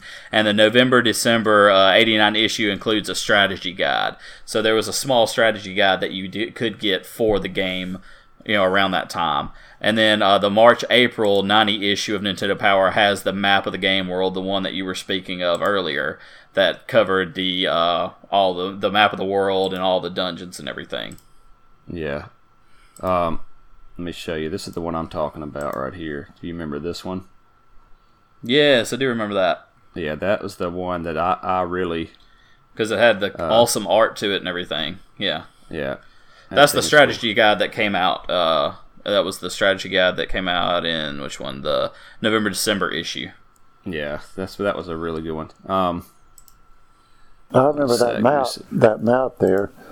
I just don't. I don't see how you could navigate that game without a map. Yeah, it was tough. So. It was very uh, overwhelming at the time because all we had played up until that point was side scrollers, where it's impossible to get lost. yeah. Well, Well, guys, well, guys, I'm gonna have to start wrapping this up soon because I'm, I, I'm I'm gonna need to get, get on the road here shortly. all right. Uh, let me just talk about uh, Zelda uh, real quick with uh, with the first time I saw that because it's kind of the same type of thing because everybody had these extra men and all this. Well, Dragon Warrior technically didn't have one. You just had one guy, and if he dies, then he's gonna you gonna you lose half your gold or whatever the case. Um, but dude, if you need to go, man, just you can go. We'll just we'll wrap it up. Okay. It's all Yeah, I'm good. fix- yeah, I'm fixing to have to bail out. You're So good. okay. All right, I'm Cool. gonna stop recording on my side. All right. Good to see you, Okay. man. Take care. All right, you too, man. But uh, so I was over at uh, Dre's house, and he had uh, he was you know, he, we don't see, his first place I saw a Nintendo. he had his uh, he, he had his uh, map out on the ground for Zelda, and I went over there and I was like, "Oh my gosh, what is this going on? You know, what is he doing?" And his mom started talking. He's like, "Mom, quit talking. you only get one life on this game, or, and if you die, you lose. It's over." And I was like, you know, oh my, this is like a real adventure. But uh, you know, of course, nobody knew about saving, but uh, how to even do it. But it's just you know stuff you take for granted now. It's just become staples in video games. It's I, uh, remember Dr- Dre was the he was the Nintendo Power person.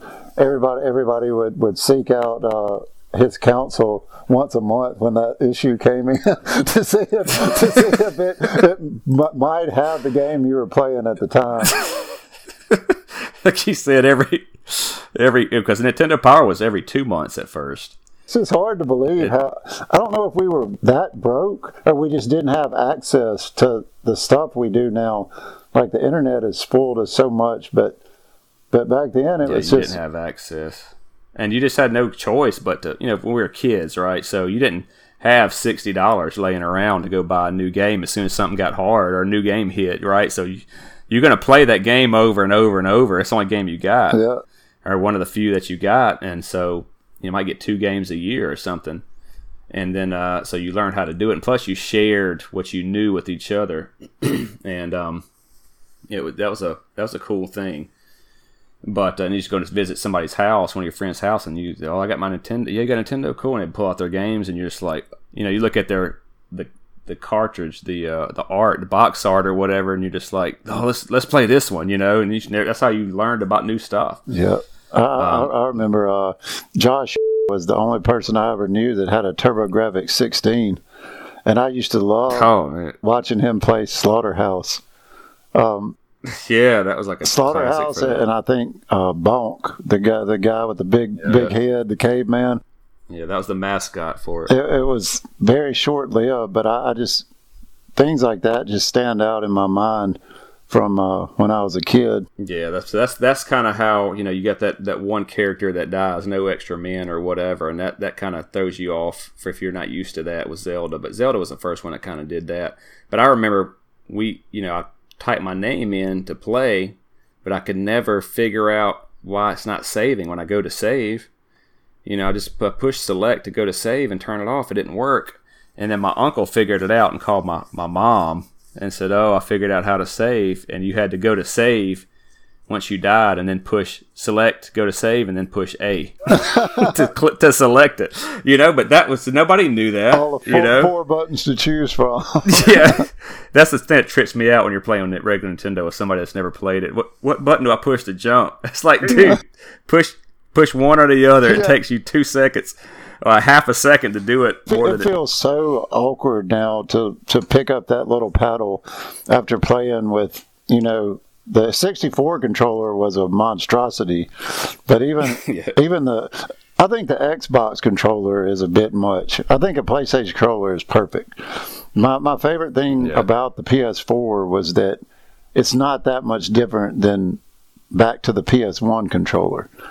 It's just got those extra Yeah. bumpers on the top, but yeah, it's all it's exact same. Um, ergonomically, I guess is the word. It the controller fits the hand. and I remember when Xbox the original came out, that controller was just like real fat. You know, it's just a big.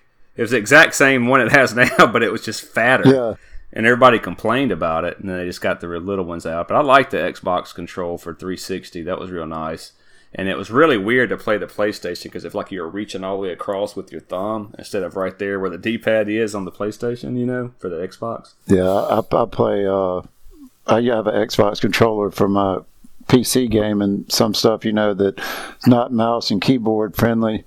But um, something about I don't know. I guess it applies to PlayStation 2, but like when you're playing shooters and you have to take your finger off of the stick that moves you around to use the direction pad.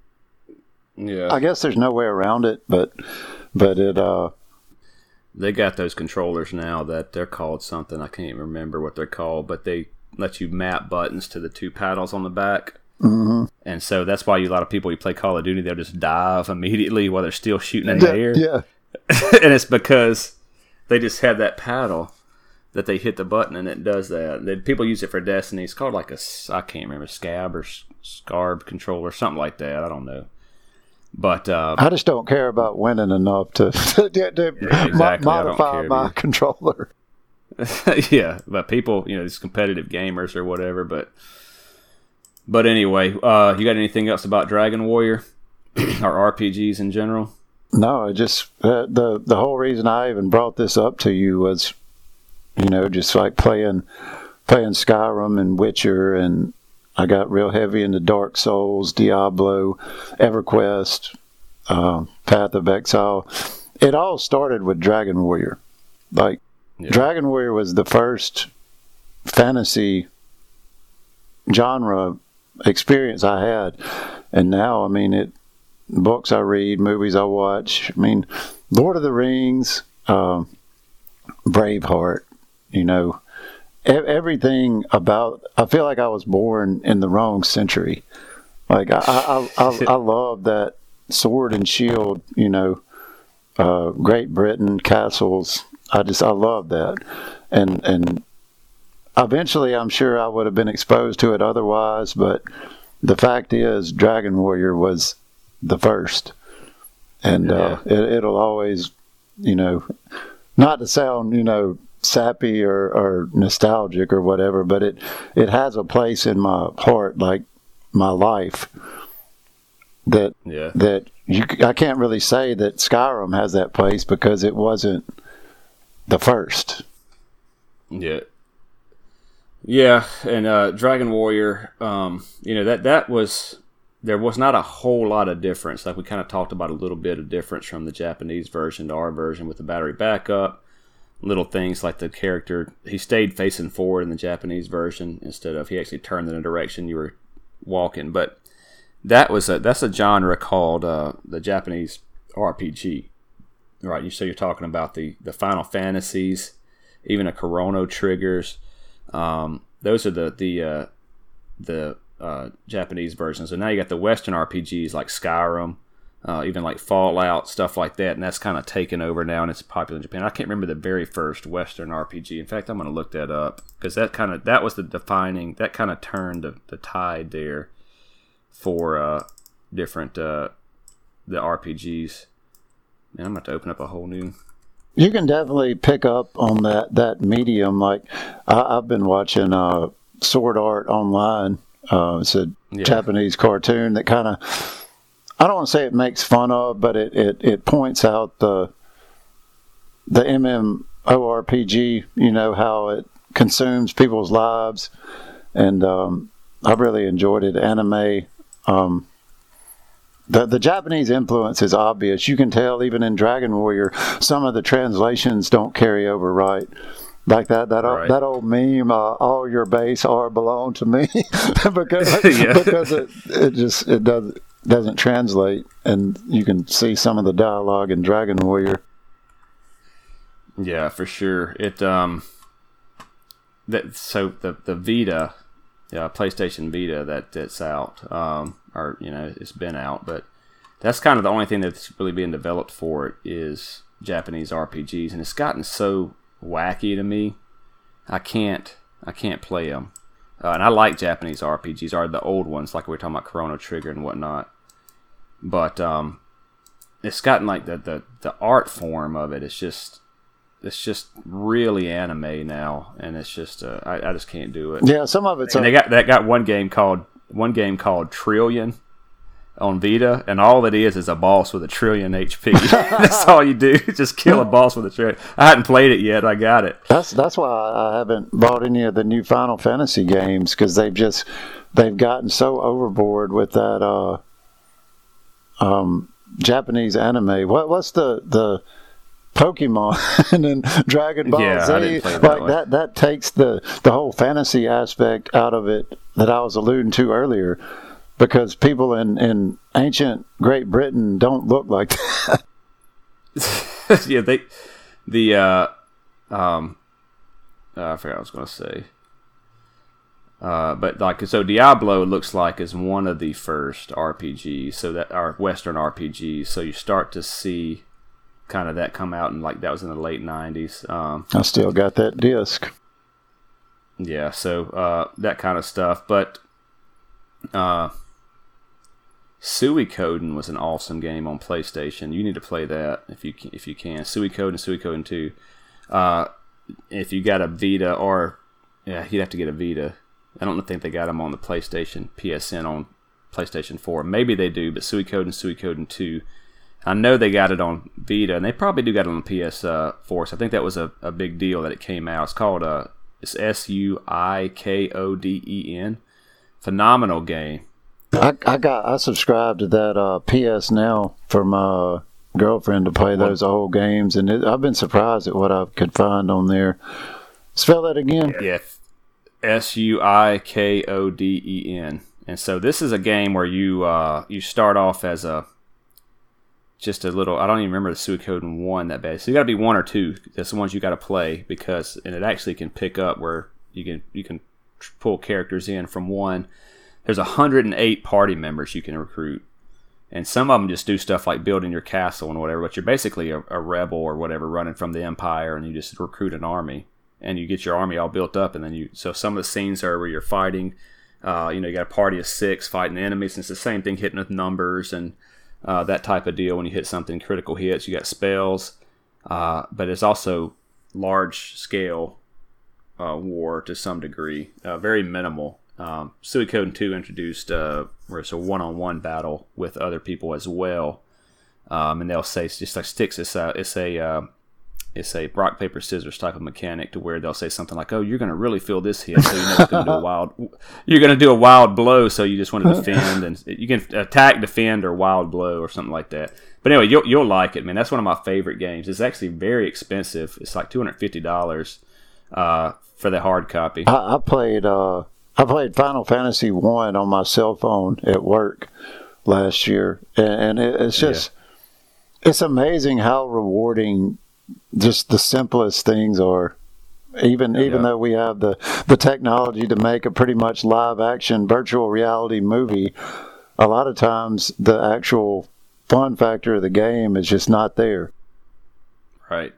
Yep. The fun factor is what they had to rely on back in the day. Yeah. They didn't have all this blockbuster cinematics and whatnot, and that's you know that's why you can go back and play a lot of Super Nintendo is my favorite system. You can go back and play a lot of uh, games that uh, you, know like Super Metroid. I didn't play. This is a testament to it. I didn't play that as a child, uh, but I went back and played it, and I played it all the way through. I enjoyed it so much.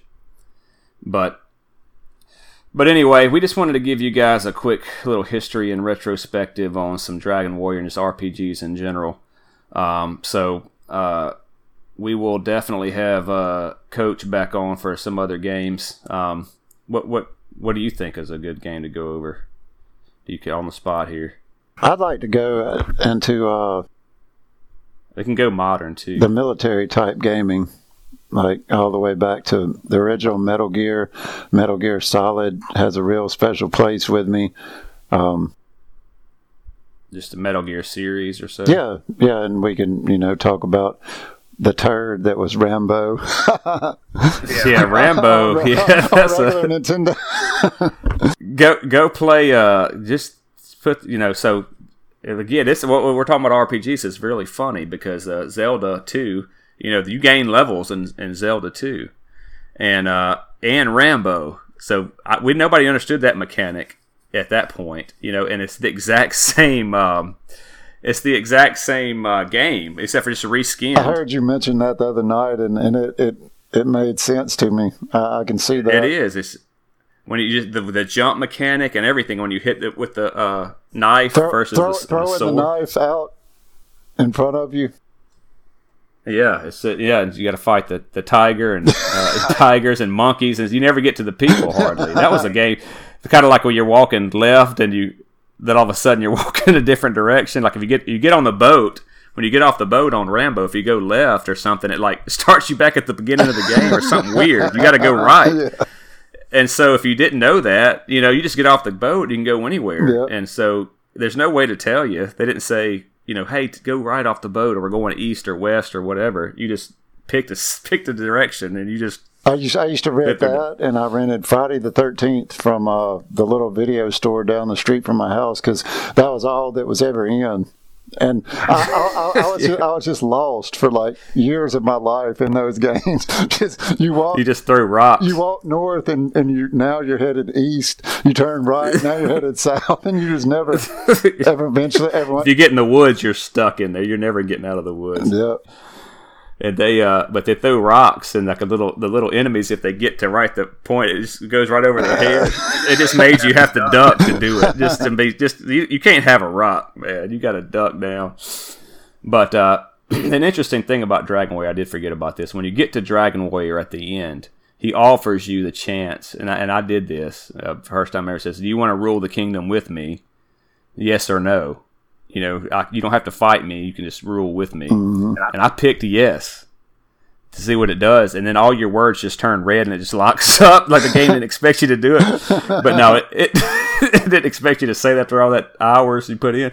But no, it t- does turn red and it locks up, and it's supposed to like it says it puts you to sleep or something like that. Is what is supposed to happen, but it literally just locks up and sits there, and it's like, well, oh, you you made your choice, game over. You know, so I had to go back from the king and go back to him. Another thing about that, um, that's the first game I ever remember. Like, it surprised me when I killed him in human form. I was like, "Yeah, I win," you know. And then it's like he has turned into a dragon, and now you have to fight him again, and you're at like half hit points, half magic Yeah. points, and um, I I still wound up killing him. But it was like, you know, now that's a pretty common thing in games. Is uh, you think you've won, and they morph into Yeah, some you know. other form, and you and you you know immediately like this boss is too easy. You know, there's something gonna happen. you know, now you're just like you're fighting Dragon. Like, man, Dragon War's not that hard. I just must be good. and then it's and then he turns into that, and you're like, oh, okay. And that, you know, he's a, obviously a unique boss and a unique unique dragon. He's real big. That's something I forgot to mention earlier when we were just talking about the game in general and how uh, different it felt. I remember like fighting these normal enemies. They're hitting you for like you know eight, nine, ten, maybe thirteen, and then this next enemy you see is like, "Whoa, I never seen this before. What is this? A wyvern?" It's like hits you for thirty six. Yeah, and you can't run. And you try to run, and it blocks in front Yeah. every time. that that yeah, the Wyvern was a that's like this that's like the tipping point of you run into that thing. difficult enemies. And and when I be- when I beat Dragon Warrior, I think I had like maybe 120 hit points. And now, and now games, it's it's not uncommon to have like 50,000 hit points. Enemies are hit, Yeah. hitting you for 12,000. Swords doing 8,000 damage. It's just it, that's not necessary.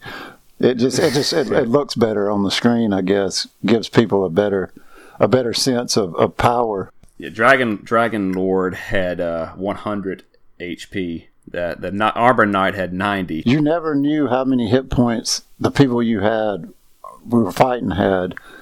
Now games put like a hit point bar and you see it going down, down, down, down, down. Back then you just kept Yeah. fighting until it said you slayed them. you, you- you- yeah, you- could be at three hit points and they could still be at 50 or they could be at one. You just, you didn't yeah, you never knew. right.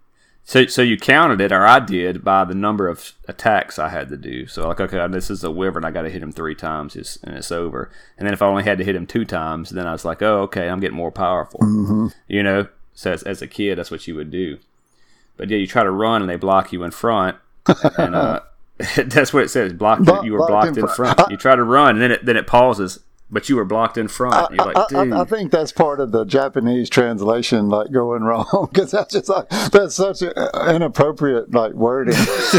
but I, but I know what I know what uh, I know, what, You've been blocked. but it's uh, but it was uh, but I was going to say that you get the final spell at seventeen, I believe, the heal more Heal spell, more. but the levels actually cap out at thirty, so you can pretty much level up all the way again to get to thirty. And I believe it's I don't know the I think it's three thousand HP per level. It, it caps out at you know it used to, you know something that, that first is you know I don't know 10 H 10 experience and you get a level.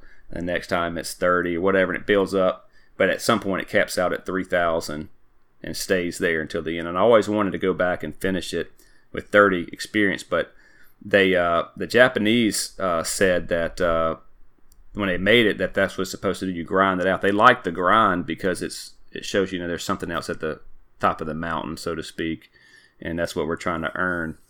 But the, they actually re-released it on Game Boy in a dual cart, uh, one cart with Dragon Warrior one and two, and it's it's a lot more fun on that because you you level up faster, you get more gold faster. Just more of a digestible experience than have to go and really grind on a NES ver- version. I never, I never really tried to play it uh, like anymore after I after I beat the last guy.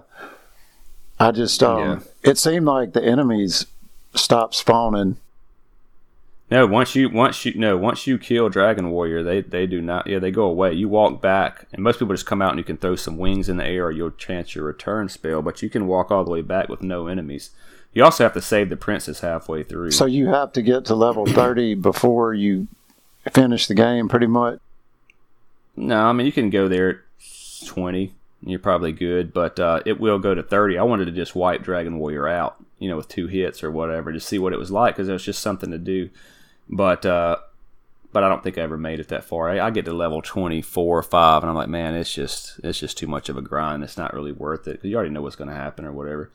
And You don't add too much difference. You can already you can already beat on Dragon Warrior pretty easy at that at that point. Everybody finishes the game with with Erdrick's armor, Erdrick's sword. It's like there, there's Silver Shield. there, there's there's no sense of, of individuality like uh, yeah, you can't. Uh, like Dragon Age. I, my character is probably con- configured totally different than yours was when you finished the game, yeah. and it's still possible.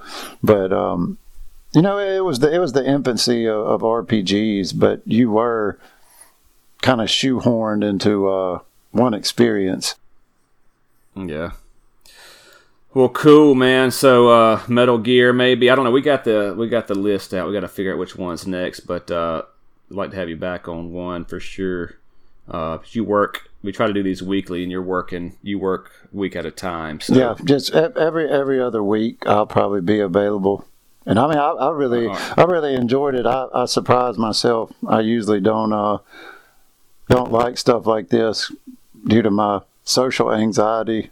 but uh, but it's just different. It's just fun to, and that, and that's what we're trying to do, man. It's just chop it up. it's a lot more personable than I thought. You know, having the the Yeah, webcam and everything. It's like we're just, you're actually here at my house talking. So Yeah, and that's what it's about, man. I just try to have fun doing it, and hopefully the people that are listening can uh, kind of relive that. You know, the same way, same way we are, and their own. Everybody's got their own nostalgia about it, but uh, hopefully it's entertaining as well. With uh, just you know whatever we could the news and get some news updates, whatever. We're start, still trying to work out the structure, but either way, I'm having a great time doing it, man. I'm glad you could be a part of it. same here, man.